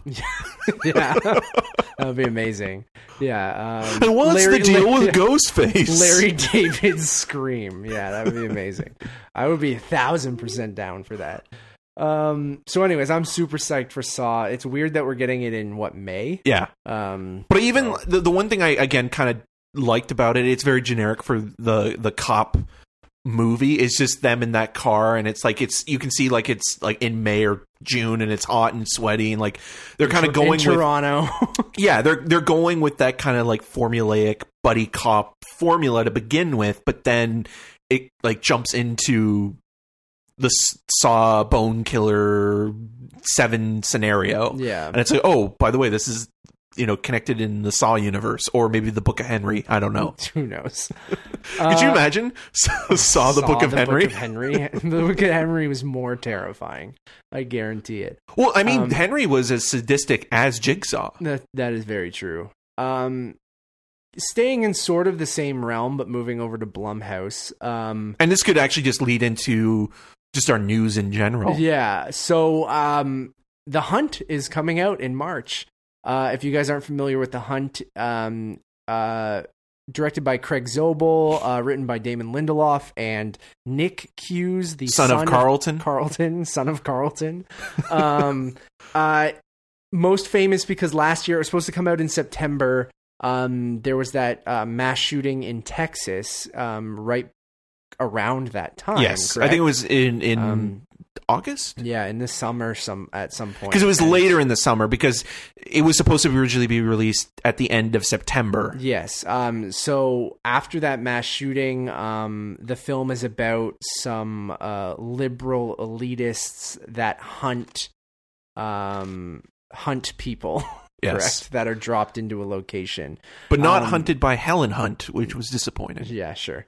Instead, we Uh, have Hillary So, anyways, a new trailer dropped, a poster dropped, and we got a release date, which is in the middle of March. Correct. Yes. Um, nineteenth or th- Friday the thirteenth. Friday the thirteenth. in March. So uh, we just watched the trailer. It looks interesting. I'm still intrigued. Um, uh, I mean, after I'm surprised it is getting a traditional theatrical release. yeah, we thought it would get dumped on like VOD or something, Yeah. right? Peacock or Netflix or something. or yeah, Peacock or Yeah. uh, which is Universal streaming service. But here's my soon, theory but behind it all. I mean, it is obviously embracing the controversy and obviously with They're the stuff going that, all in on that. Yeah. the stuff with like Donald Trump not specifically saying it by name, but alluding to the movie as being offensive to Republicans. Grow up. uh, but um, my theory behind this is Universal has had a really tough couple, of months. Yeah. So from December with Cats bombing spectacularly, you can go listen to our review. Uh, it's 43 minutes somehow. And then Dolittle, which you can also go listen to our Which review, is like which is 13 13 minutes. uh, and then The Turning, which I just talked about Oh, that on this was them pod. too? That's Yeah. Universal as well. All three of those movies, more so obviously Dolittle and I'm sure Turning cost them like ten million. yeah, I mean, Turning was also shot in Montreal and Toronto. Um, but it's still, I'm, I mean, the production design of it and finding a location and hiring the actors, like, probably cost around like 25 million Okay. to make. It's still a lot for a movie that's probably made like five in total. Right. Um, all bombed. And then it's like, okay, well, at least we have 1917 winning Best Picture and Director at the Oscars. How'd it go for him, Matt? Mhm, Not very well. Right. So I feel like them, they were like, oh, do we have anything else coming out? We do. The photograph Right. uh, coming out this Friday uh, for Valentine's Day with Lakeith uh, Stanfield and Issa Rae. not screening for press in Canada, at least, or at least in Toronto. Barely any marketing. Barely any marketing. And again, maybe that didn't cost too much, but it's still it's still a big blow coming, you know, one after another. This succession of bad movie or films that aren't screening for press. So it's like, well, what do we have? Do we have anything? Well, we still have The Hunt. Yeah, I don't know what their next release would have been after that. You have the uh, the Minion sequel coming out this year, which I'm sure. Well, uh, they have F9. Oh yeah, those two will be. Huge F9 will make money. I think Minions will do okay, but I can see the decline on Minions starting to happen. I feel like once you've done one solo Minions movie, that's enough. Like when you start really milking that. Yeah, like the kids who grew up with the Minions, do they really care about the Minions as they get older? No. Do they have a nostalgic place? Because you, you you rebel against the things that you like when you're a child. When you get to a certain age where it's not cool anymore to like those things. Yeah. and if you know the the the material or the product is good enough to withstand you know your adolescent rebellion. And then when you get to the other side of becoming a grown up something like ET is still really a great piece of filmmaking right? Where minions i don't know if that'll hold the same line when you get to the adult No, phase. I think the first Despicable Me movie, I think was I remember that being. I don't think it will be held in the same regard as some Pixar stuff and things like that, but I remember that people really enjoying that movie. But I think that was enough. Yeah. Well, Like, especially because you have three Despicable Me movies on top of that. So it's like you get enough minions in those movies, and then even with you know some of the shorts and mentions in other Illumination films. So it's like you're not in dire need of more minions. Yeah, so I mean, they have obviously there's the focus feature stuff that they'll have this year, but that never really makes a ton of money. no, like but the true Universal Studio Halloween releases. will make them probably a decent amount of coin. Um, I'm just I'm looking through what's coming out this year for them, um, and I'm just off the our memory. F9 Halloween Minions will probably do well. Um, Trolls World Tour. Don't. How did the first Trolls movie? I think do? it did okay. Yeah. I don't think it did like gangbusters or Like anything. they, I'm but- excited for Promising Young Woman, but that again, that's a focus feature, Yeah. um, which is a subsidiary of. yeah. I mean, it's still Universal in the end, but um, I'm on their site right now. okay, yeah. I'm just gonna look up what they have. F nine would be the next biggest thing after the Hunt. Um, yeah the photograph. Oh. Invisible. You know, Invisible Woman uh, Might Man, do okay. Invisible Man. Invisible Man. Sorry, Yeah. I'm thinking of the Elizabeth Banks movie because I had a Right. conversation with uh, uh, a friend of ours, uh, Peter, recently about this because Peter is not looking forward to the Invisible Man, and I was telling him that Elizabeth Banks is doing the Invisible Woman, and then it went from that to saying how he apparently is a Jai Courtney fan. Why? I don't. I asked him that question. He said that he has some charisma, and I was like, "Where?" Peter, you're out of your mind. Uh, Yeah, although so- I, I like him as Captain Boomerang, but yeah, but I mean, to an extent. yeah, Uh, Candyman. So they got some. Candyman horror. might do well. The King of Staten Island, which is the Judd Apatow movie with Pete Davidson. You know, that's the one I'm dreading. And that one we were could- talking to a friend of ours, uh, Ben, who's uh, been on the uh, the movie reviews. South by Southwest. yeah, so he might see it there, and he was saying that oh, like he's heard mixed things about it already. And guess what? Surprise, surprise! It's too long. Yeah, of course it is. It's like th- probably three hours, and no one does anyone like Pete Davidson. No, Um, I don't. I don't get it. Oh, you got we got another Purge movie this year. Is that happening? This year? Yeah, it says it is on July 10th. The Purge Five, but who knows? Yeah, Blumhouse stuff doesn't always. Now we're just looking at what Universal has. They have Nobody with Bob Odenkirk. Do you know what that is? Yeah, that's supposed to be like um, a John Wick esque ripoff with Bob Odenkirk as John Wick. No, Yeah, really? yeah. Is it serious or Yeah. it's a joke? Well, maybe both. Like it's. I heard that it's in the vein of that and Hardcore Henry and Upgrade. Really? Yeah. Huh. Oh, it is from. Is it from the guy who did Hardcore Henry? Uh, maybe. Yeah, he is also notable for directing, producing, writing the script, acting, and composing the music for the 2000 film Hardcore Henry. So it is from that same guy. Weird. Okay, so they have that, which probably won't make a ton of money. No, and it's being released in mid August. Yeah. So Um, this is just the Universal cast now. Um, yeah, dude, they don't really. I mean, last night in Soho again. Focus. Focus, yeah. Bios. That's Tom Hanks. That has been a movie that's been in post production for a year and a half now. Um, Yeah, they really don't have much this year, no, unless they have anything big at the end of the year or but- something that might get greenlit yeah. between now and March because 1917 didn't go the into Croods production. too. Croods, dude. Because and 19, News of the World, the green Greengrass. which is another Tom Hanks movie. Um, because 1917 didn't go into production or wasn't announced until March. So Mhm. Anyways, we barely talked about the Hunt. Um, I'm curious. After, yeah, I, I, after Watchmen, I mean, I've always loved Damon Lindelof, but it I'm won't like- live up to the controversy. Like, sure. it's just it's going to be At best, it'll be like, oh, that was interesting. yeah, it's you know uh, a most dangerous game. Like Yeah, that's basically what it is. Yeah. You know, and that's fine. I mean, there's nothing wrong with that. But like, I kind of appreciate that they are kind of playing up, you know, like the controversy of it all. But it's really not any more for them. violent than any other. Even Saw, like I'm sure Yeah, Saw oh will be God. ten times more violent than.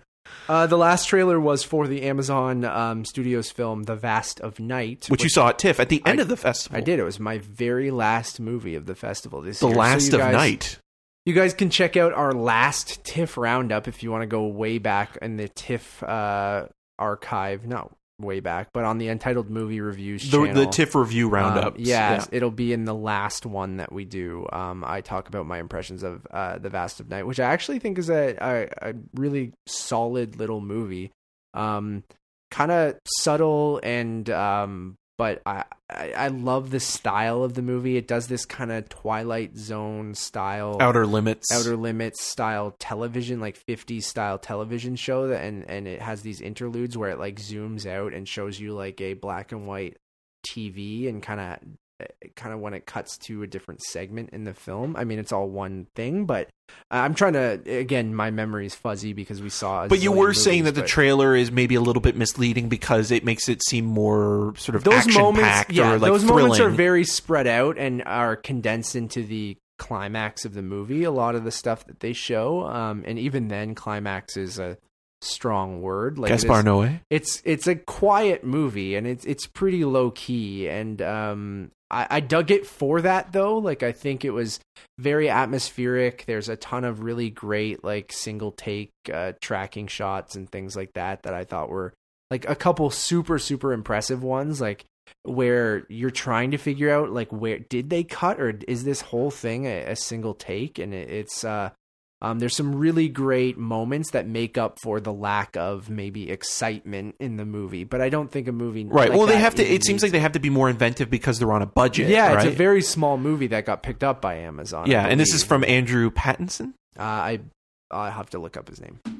But uh, what did you think of the trailer? I, I dug it. I, I kind of regret not having seen it. And it was one of those movies where it was on my list for the last day, but it was between that and Saint Maud. And I like Saint Maud, but from watching that trailer, that seems like Andrew Pattinson. Eh, yeah, so- Patterson. Patterson.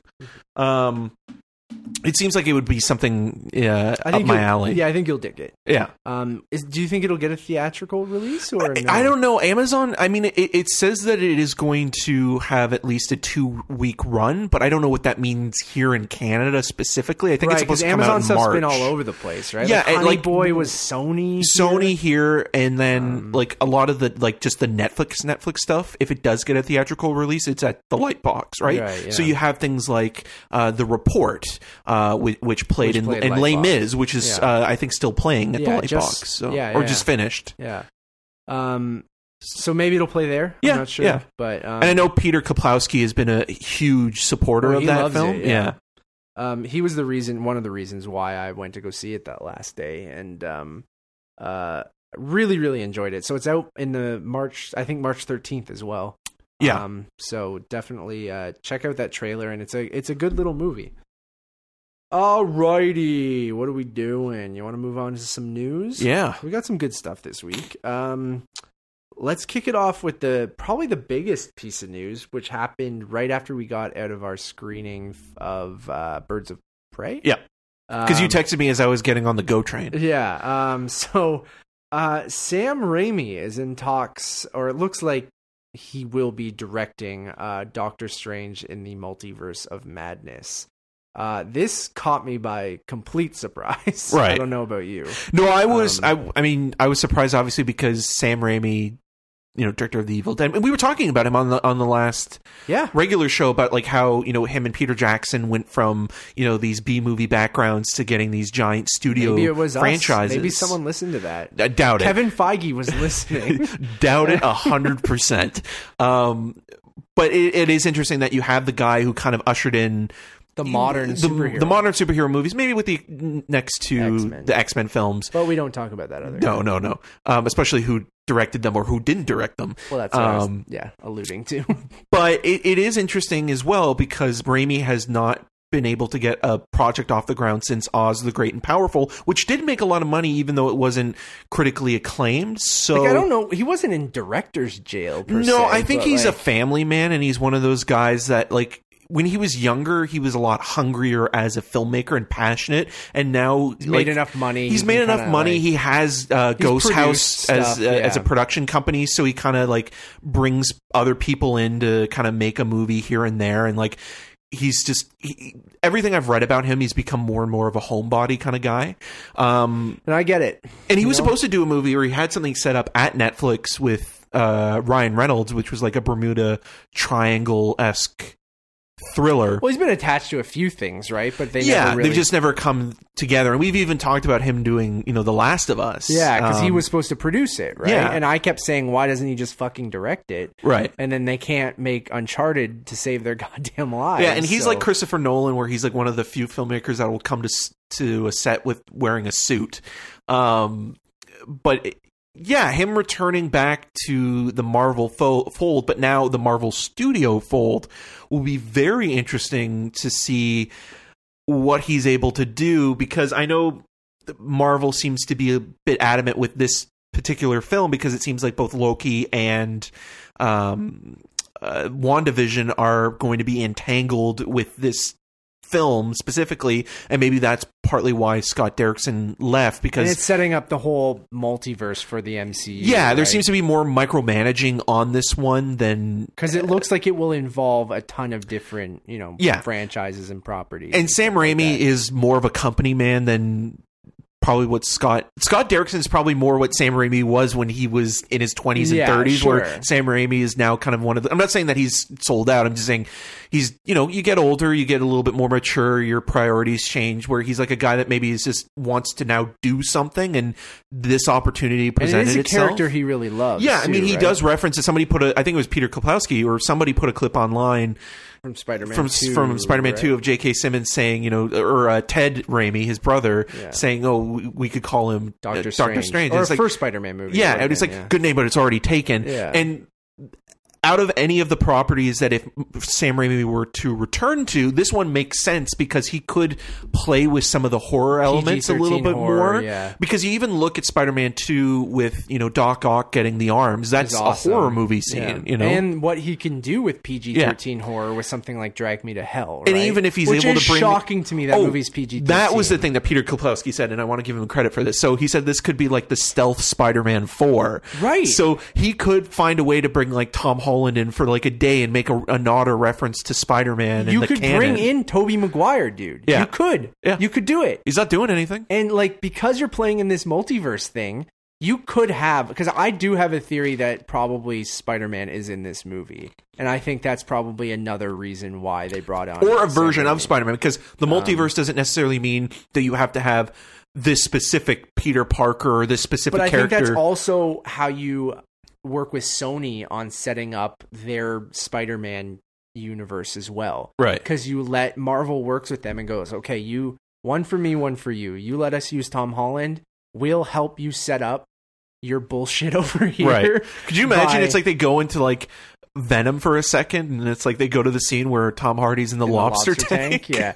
But that even sort of, I'm starting to put the pieces together of even in the Morbius trailer when you have that photo. Again, could be an accident. Maybe I'm reading into this more than you probably need to, but um, that photo with the Sam Raimi version of Spider Man in Right. the background on a poster. And like so these things are are in my head now of like you bring Sam Raimi in to do this multiverse movie for a character he cares about and you may might be setting up whether it's just a small part from Tom Holland or maybe you have some weird Tom Holland meeting Maybe it'd be like Thor Maguire. Ragnarok, where it becomes Um, almost like you know Wanda, Peter Parker, and Doctor Strange in this kind of like weird road trip journey. Yeah, It- through that the you involve. Loki even at some point, Yeah. right? And you have this weird cast of people, and like you get to have Raimi play with a new Spider-Man, but then maybe even allude to his version of Spider-Man while also setting up the Sony universe of being like MCU characters like um uh Vulture, Michael Keaton's character. There's a different Oh, version dude. of him. Oh, you know, it'd be so amazing. like He gets Larry David. yeah, Because yeah. Larry David was his John Malkovich and Larry David were his top two choices to play Vulture, Vulture, for right? Spider-Man Four. So could you imagine? Imagine he What got was to his do like Kevin Roberts in, in SNL? yeah. Can a bitch get a donut? yeah.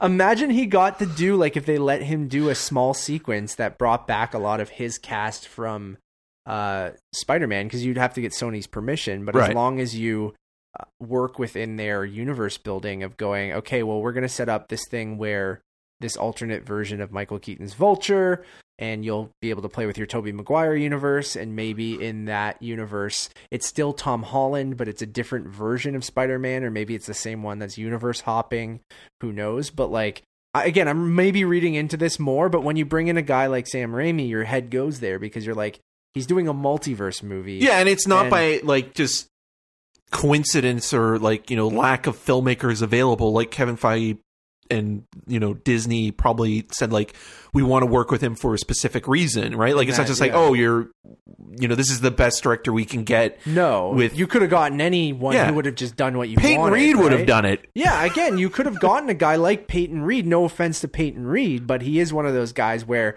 his stamp isn't necessarily on Ant Man, right? No, he's Like, a he's he's a, a journeyman director who kind of cleans up kind of guy. a Like, and mess There's nothing wrong left with behind. that, and I don't think that there's anything wrong with that. But when you bring in someone like a Sam Raimi to take over for Scott Derrickson, like there is a reason there might have it. been a reason where they go, "Hey Scott, we need you to include X, Y, Z, and B and D and F," and and then he's just like, "The fuck do you want me to do with this movie? Like, is this your movie or my movie?" Where Right.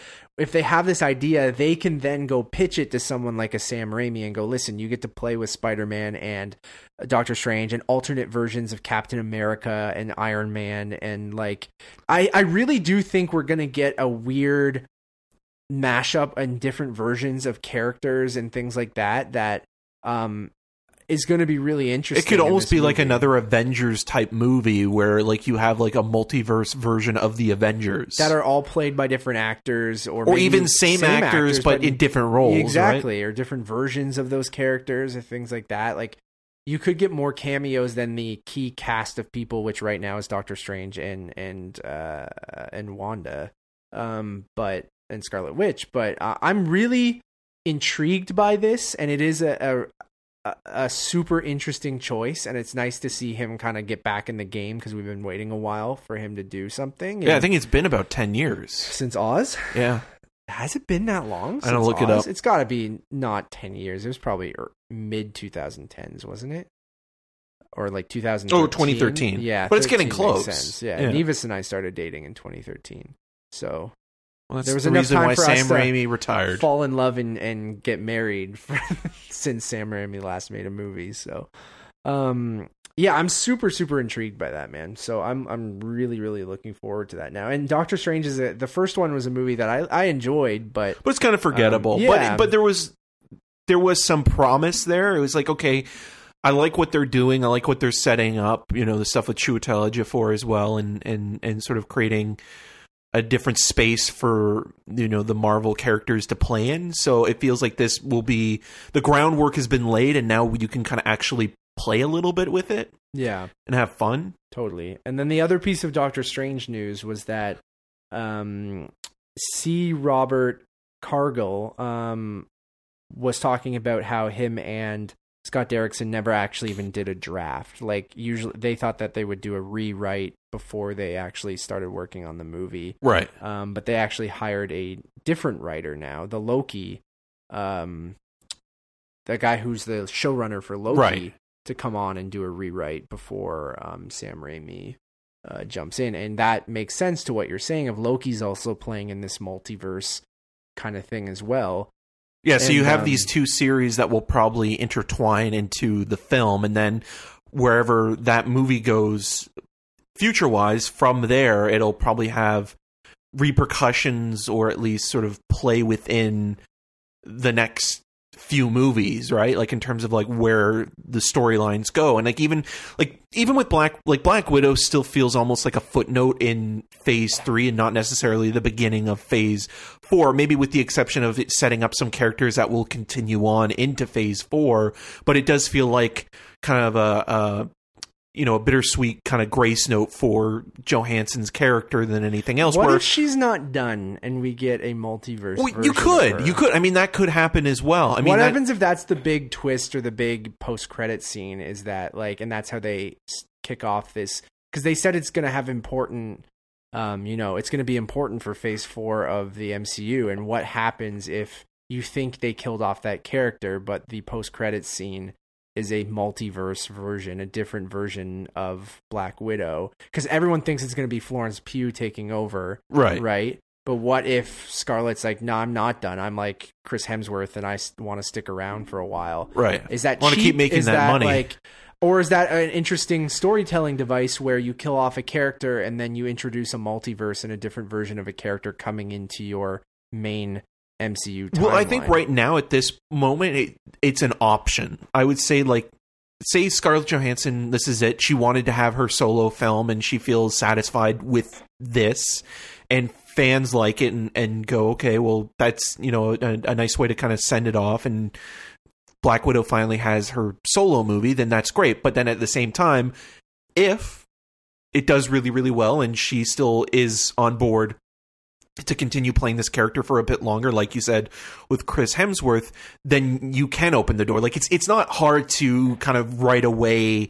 to bring someone like that back. Like I'm sure at some point they they would even bring Tony Stark or Robert Downey Jr. back. I mean, especially after Dolittle, uh, in some capacity. it's a very comic booky thing, Yeah. to bring someone back from the dead or whatever. Or now when you or a different this- version of them, Yes, or even if it's just like a a, a hologram or voice or an AI that would yeah. make the most sense to me. Is like you bring in a new Iron Man or or Iron Heart or something like that. Yeah, and because even even Downey in Jr. just Spider-Man Far From Home, some- I mean his his presence is still very much felt. and uh, it would be interesting to um, just have him, you know, make he'll make a ton of money just to do some voiceovers or whatever, Yeah. right? So Got to make up for those Dolittle dollars not uh, coming back to Team Downey. yeah.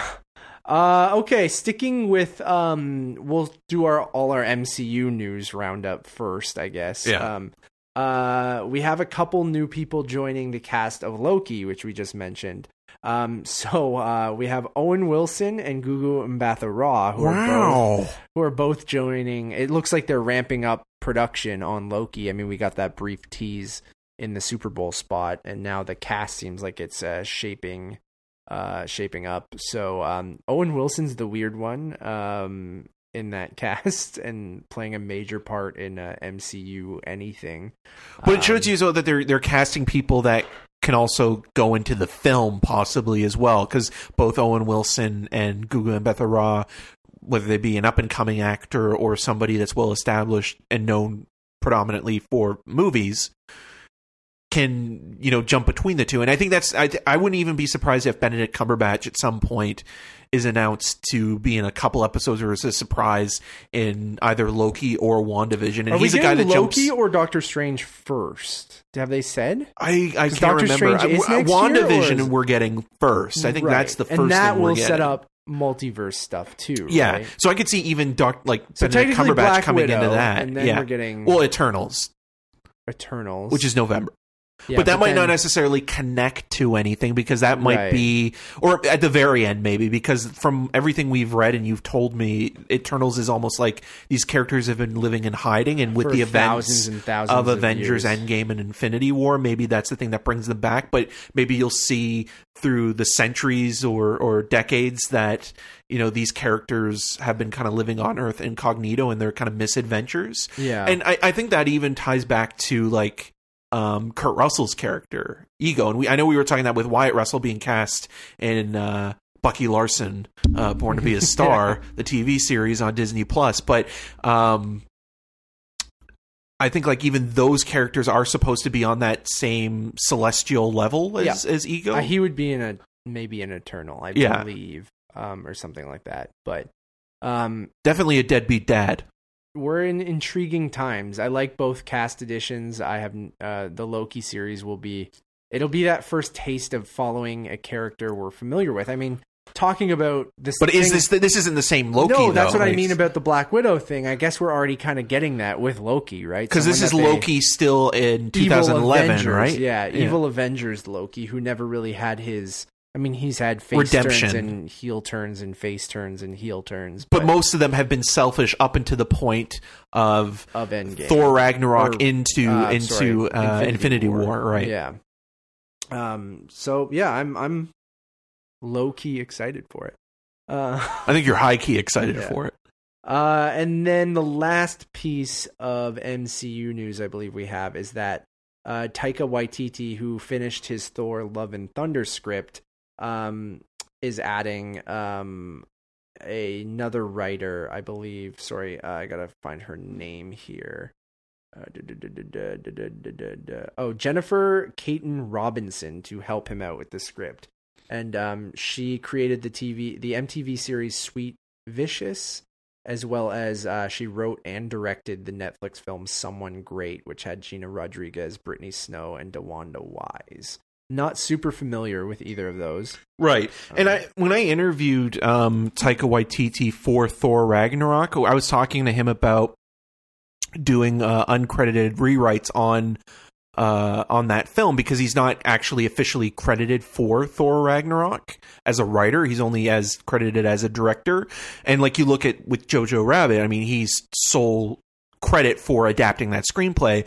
So after having done this and bringing somebody else in, maybe that's to kind of filter a little bit of some of his either strangeness or kind of bring in maybe some more A female action. voice, too, Yeah, when you have someone like bringing back the Jane Foster, Foster character in the and- situation she may or may not be in because we don't know yet if she's going to be suffering from from breast cancer or not or Yeah. or where that character is in that mindset so Mm-hmm. but I can also see them bringing her in like cuz Taika is a filmmaker that can go off in a certain direction and maybe you need somebody to, To pull him down a in a little bit, bit, yeah. right Yeah, I totally see that. So I think people, um, I, I, again, not super familiar with the Netflix movie that she did. No, I I'm not think some people liked it, um, but I'm not hundred percent sure.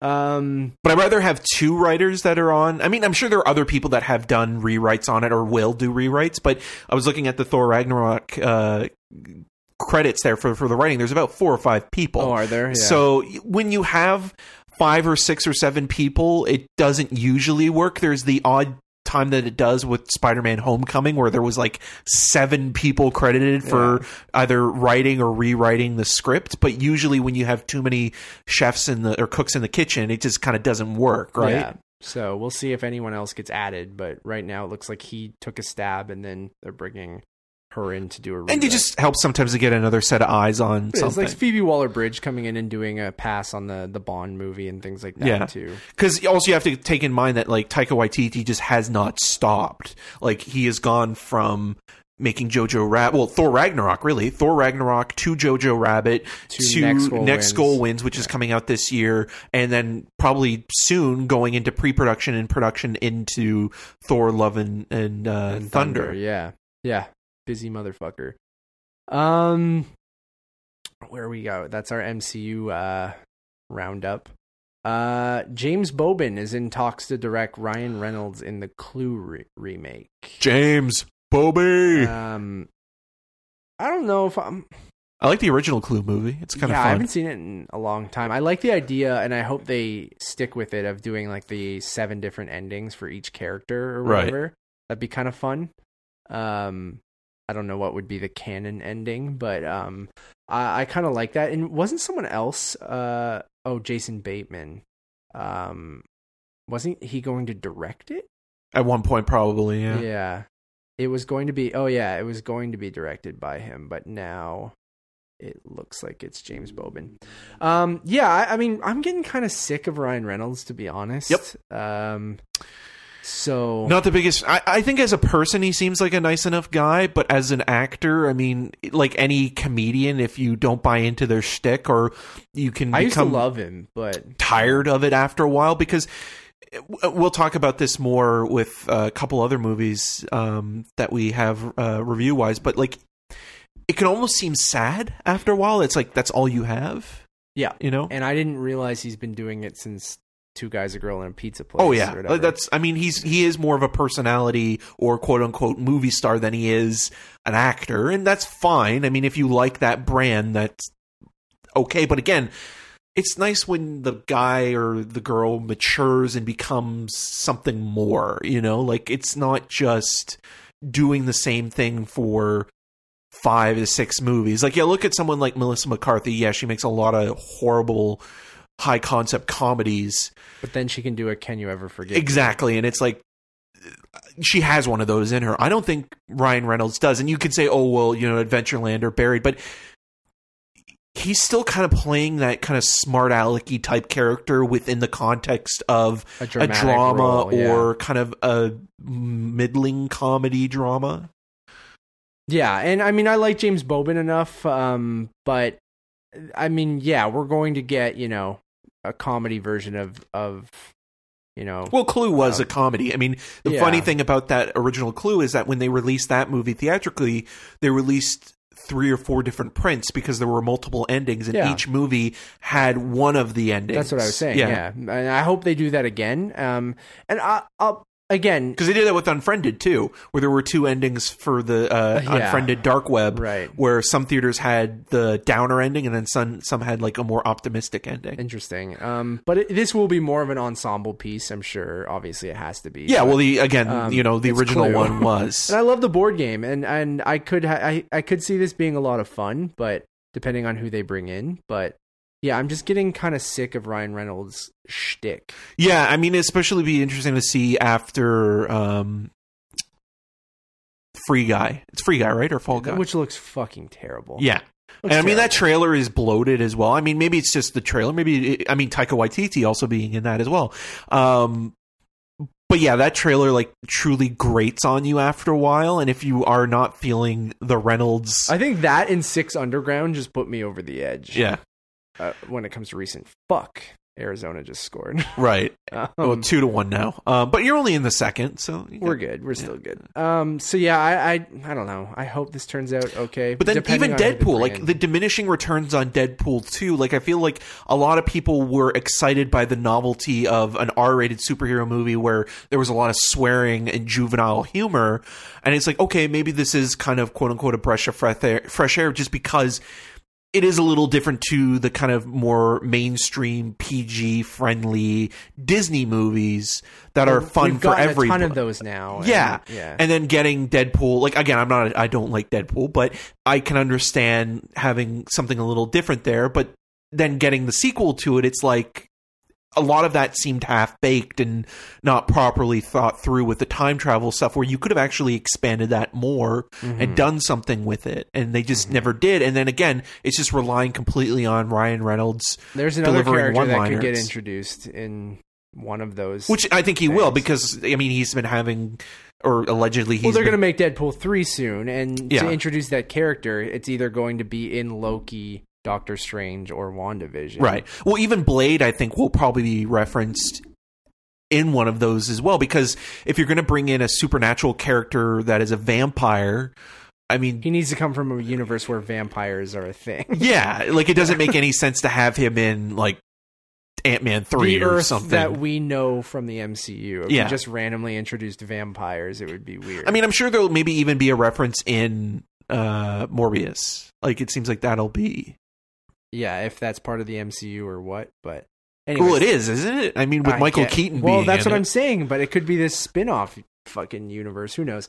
Uh, we somehow got back to MCU after talking about. It all goes back Uh, to MCU. We're getting a Turner and Hooch remake series on Disney Plus starring Josh Peck.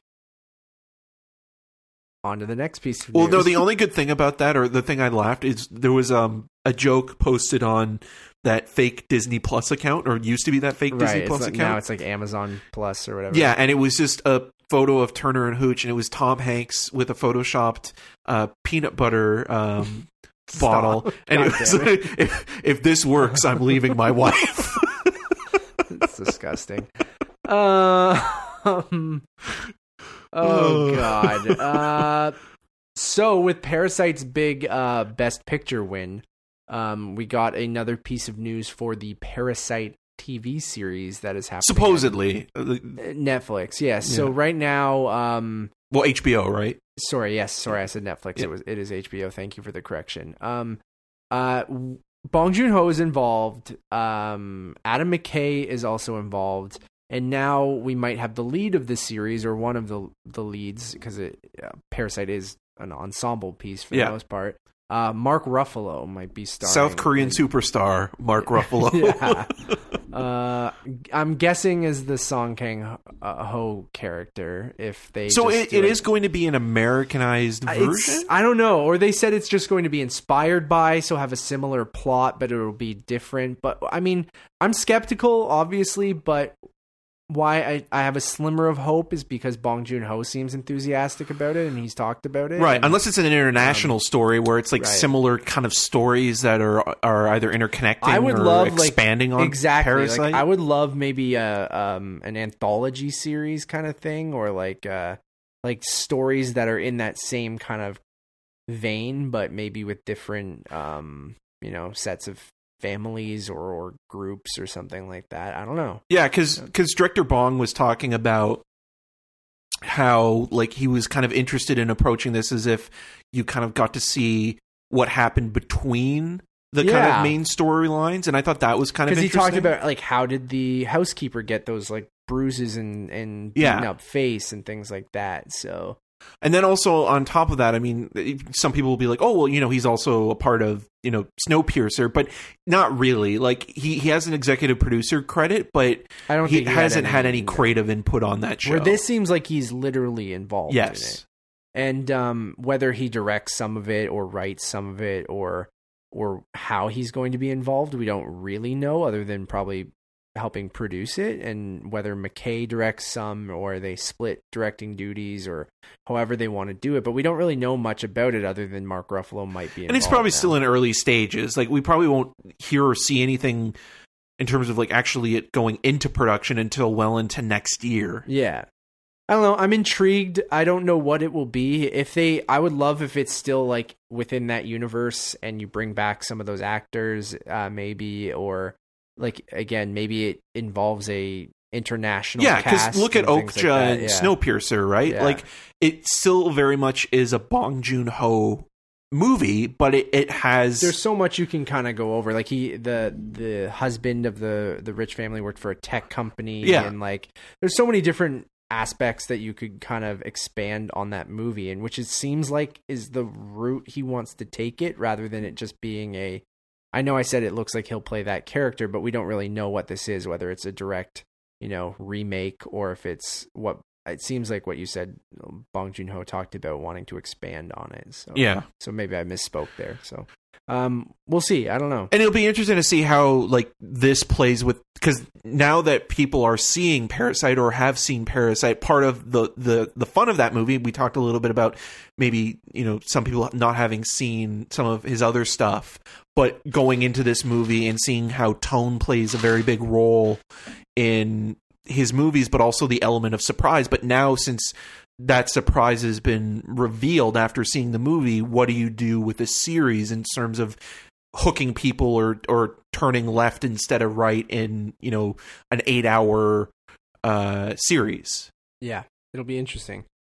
Um, where do we go? I kind of skipped all over the place because of the Marvel stuff. Uh, Maggie Gyllenhaal uh, has been cast in Baz Luhrmann's Elvis movie as Elvis Presley's mother. It's cool. Yeah, I'm I'm hit or miss on Baz. I don't like him at all. I know you don't, but I Um, like Tom Hanks, and I like that he was. I can't remember what award show it was, but he was saying that basically, like you know, he's always considered the Mister Nice Guy, and now he's going to play a villain with uh, Colonel Tom Parker. So we'll see. We'll see. I, I even think with this, like if the, if Baz Luhrmann can turn Tom Hanks into a villain, like they tried to do that with Road to Perdition, but there was still kind of like a redeeming quality because of him protecting his son. but Tom Parker, even though he is a father surrogate to Elvis Presley, was such a sleaze bag, and I don't know if Tom Hanks, like again, not because he's not a good actor and he's a great actor, but like Tom Hanks, that image of him is Didn't so hard play to like a gangster in Cloud Atlas for part of it. yeah, but there's was- something kind of like it's so goofy, a cockney right? gangster. It's so over the top that it's like, oh, it's just Tom Hanks dressing up as this character where like he's going to be playing this role and this you haven't really seen him menacing Yeah. in the way where you're like, oh fuck, like I'm actually scared of that. yeah, guy. or even just being a complete jerk and stealing all of Elvis's money and telling him what to do and when to do it and taking him away from his family and stuff like that. yeah, do you, like I mean, obviously it won't be a Like the last time Pretty they did kind thing. of a film version, well, not a film, a TV movie of this was with uh, Jonathan Rhys Myers as Elvis and Randy Quaid in the role as uh, Colonel Tom See, that Parker. checks out. Yeah. And yes, and that's perfect. Like you've got this kind of like rotund, sweaty, gross Randy Quaid kind of just sucking the life out of uh, Elvis in, in in that movie, and he's perfect in that role. Where with Tom Hanks, it's like yeah, you know Mr. Rogers. you can you can you can visualize him getting there, like costume, makeup, that kind of thing. But you know, uh, our audience is going to be able to get past Tom Hanks. We'll see. Uh, Vanessa Kirby casually dropped that she's returning to Mission Impossible Seven. So it's probably a smaller role, or maybe she'll only be popping up here and there. I I think mean, they- she's great. I hope she's in more. I, I do too, but I mean, with everybody we've been hearing coming back, and I mean, I know it's, it's going to be divided between two movies. It feels like now they're getting to that point where like they're cramming too much into it, but we'll see. I mean, I have faith in in McGee and Tom Cruise, so you know, happy to have her back. Macquarie, you mean? What did I say? You said G. Oh Jesus! Sorry, McHugh. yeah, yeah. Sorry. Mick Q works. McGee, but- keep McGee I away like, from Mick G. Did something happen? I didn't know. Um, we're getting another chain Texas Chainsaw Massacre reboot from the directors of The Dig. well referenced in uh, Bong Joon Ho's acceptance speech. Yep. I never saw The Dig. Did you? No, I didn't know. No, I don't even know who they are. I, yeah. Do we need another Texas Chainsaw reboot? Well, if it's as good as the one with Alexandria Daddario, hell yeah. No, could- I think Texas Chainsaw should you're have more ended. of the Ch- Texas Chainsaw. it should have ended with Tobe Hooper's second one, which wasn't really even, you know, a a really a direct sequel to uh, the first movie. It was like you know Gremlins and Gremlins Two in terms of what it was going for. But what's interesting with that series is that there have been names that have, you know, come and gone from that have become bigger. Like for example, uh, Renee Zellweger and Matthew McConaughey were in, I think it was Texas Chainsaw Generations, uh, the third or fourth one, because Viggo Mortensen's in one as well. And they hate that movie so much that when Scream Factory was releasing a new Blu ray of it, um, their agents requested to Scream Factory and the artists that were commissioned to do the artwork Just to not, have, a likeness of their face on the cover. Yeah. Cool. Uh, and then the final piece of news uh, for this week, uh, we are officially getting a Knives Out sequel. So we talked about Clue at the beginning of this, ending with Knives Out. Uh, completely new cast, other than Daniel Craig coming back as Benoit Blanc. Um, and as much as I, again, I was medium on the movie, I do want to watch it again. And I- Spoons in. I do like the idea of getting a new Rian Johnson who done it every couple Right. of years. But it also makes you think about like what's going on with Star Wars with him, right? Yeah. Because it seems like where he was or where he is at this point, he's almost trolling the whole Star Wars marketing company production of like everything about it. Um, where this is almost like his backup thing now, and because the movie has become a, a smash hit, like it has three hundred million dollars is Pretty good for that movie. for that movie. Yeah. Where I mean, you know, it's basically one or two locations with you know a lot of name actors, but you know for the most part whittled down to three main performances. So it does make you wonder, like if we'll hear in the next year or so if he's just completely Yeah, he off could of Star quietly leave if he really if nothing works out. Like they're developing something with him, but if he doesn't really have an idea or or maybe it just doesn't work. But I yeah, still or he just he doesn't could- want to do it because look at all the shit that he took from Last Jedi. Yeah, I you can know? see that. and he you- is very active on, you know, social media with Twitter, so like he's aware of all that stuff. And I'm sure when th- when that movie was coming out, it was just like an onslaught. It's like, do I really want to go through that again for potentially Yeah. three more movies? Weren't we supposed to hear who was going to direct the new Star Wars movie in January? Yep, Didn't they say or that? early this year, and yeah, so we might get that soon. But and then Taika Waititi's even said that like he's not really as involved as everybody people thought say- he might Yeah, be. But again, that I'm sure might they're very early misleading. talks of like, hey, when you have some time, do you maybe want to do one? Yeah, or do you want to pitch us an idea? Yeah, it could be anything that small. And I'm sure they've met with tons of people to say like, yeah. "Hey, do you want to pitch something to us?" It's almost like they're just doing like a a talent search right now to find who's going to be the next director on whatever iteration of Star Wars will be either a trilogy in the future or Yeah. an ongoing series.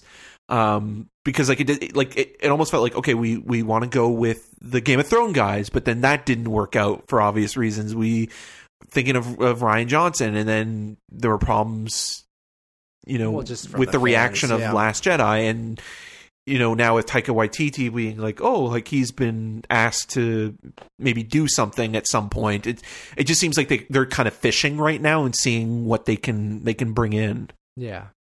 Either way, um, Rian Johnson, whenever he has some free time, doing a Knives Out sequel or part of like that franchise is kind of interesting to me. As much as I was even kind of, we just don't get that. Other, I mean, we're gonna get that with the Poirot movies. Yeah, from- and I think that'll kind of almost like um, be the rotating who done it films where it's like every couple of years you'll either get a Poirot or a Rian or a Johnson Benoit, Blanc, movie. Yeah. movie where because you, you think about other than you know the Kenneth Branagh film, there hasn't been a lot of who done it murder mystery stories in the last fifteen years. Yeah.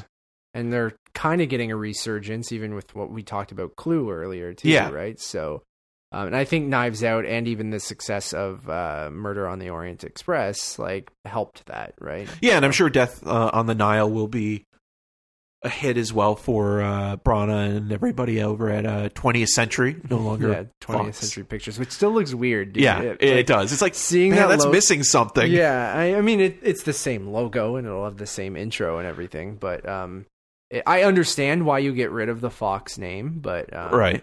it just still. Or, or why a not weird. though? Like just leave it in there. Like it's not, you know, it's just I another. don't know. I feel like there's like sort of negative. If the Murdoch family's still keeping the Fox title for a well, Fox News, yeah, I guess. Fox News and and the network and stuff like that, like I feel like you just kind of get away. See, I wish. Disney bought Fox News and just dismantled that completely. Yeah, that would have been great, but Yeah. of course they didn't. Um. So, anyways, that's this episode. Yeah. Oscars, a lot of MCU stuff. The hell else did we talk about? I don't know. Um, if you guys like this, uh, please go check out our other channel, which is called Untitled Movie Reviews, where Eric and I get together usually every week. It'll start to ramp up as the summer gets closer and closer, and as we ramp up uh, new releases because we were a little quiet. I mean, technically, the summer already Um, started with Bad Boys for Life. Yeah, now with Birds of Prey, or or sorry, Harley Quinn, Birds of Prey. I, I'm not Um, going to call it that. You can. Um, yeah, I like the original title more, but whatever. Yeah. Um, please go check out our reviews for uh, uh, Birds of Prey as well as Sonic the Hedgehog, which will be dropping on Thursday, February 13th. If you're listening to this before then, um, as well as our reviews for Bad Boys for Life and uh, Dolittle. uh, Dolittle. and the uh, aforementioned uh, Cats 43 minute special. Um, as always, my name is Matt Rohrbeck. You can find more of my work around the internet, but mostly at untitledmoviepodcast.com. I also have an article about Sonic the Hedgehog uh, over at Cineplex and mostly about Jim Carrey and his uh, pseudo sort of comeback in this film. Um, you can follow me on all of those social medias uh, at Matt Rohrbeck. I'm usually bumming around Twitter and Letterboxd. You can also follow the Untitled Movie Podcast on all of those social media platforms at untitled underscore cast. We're bumping around uh, Instagram, we're bumping around Twitter. Uh, we post every time that there's a new episode or new review. Uh, we're also bumming around Facebook in case your parents want to follow along. yeah, and also please uh, rate and uh, Yes. review us on on iTunes, Apple iTunes, and and and let us know what you're you're thinking. It, it helps. It really does. You It know, really in terms does. of getting us out there. we there. got to get up on those charts, baby. Yeah. Um, so you can find more of my work on rogerstv.com slash cinema scene and i'm on the social medias also mostly twitter letterboxd and sometimes instagram at uh, em6211 Until next time. let me see that bong bong bong bong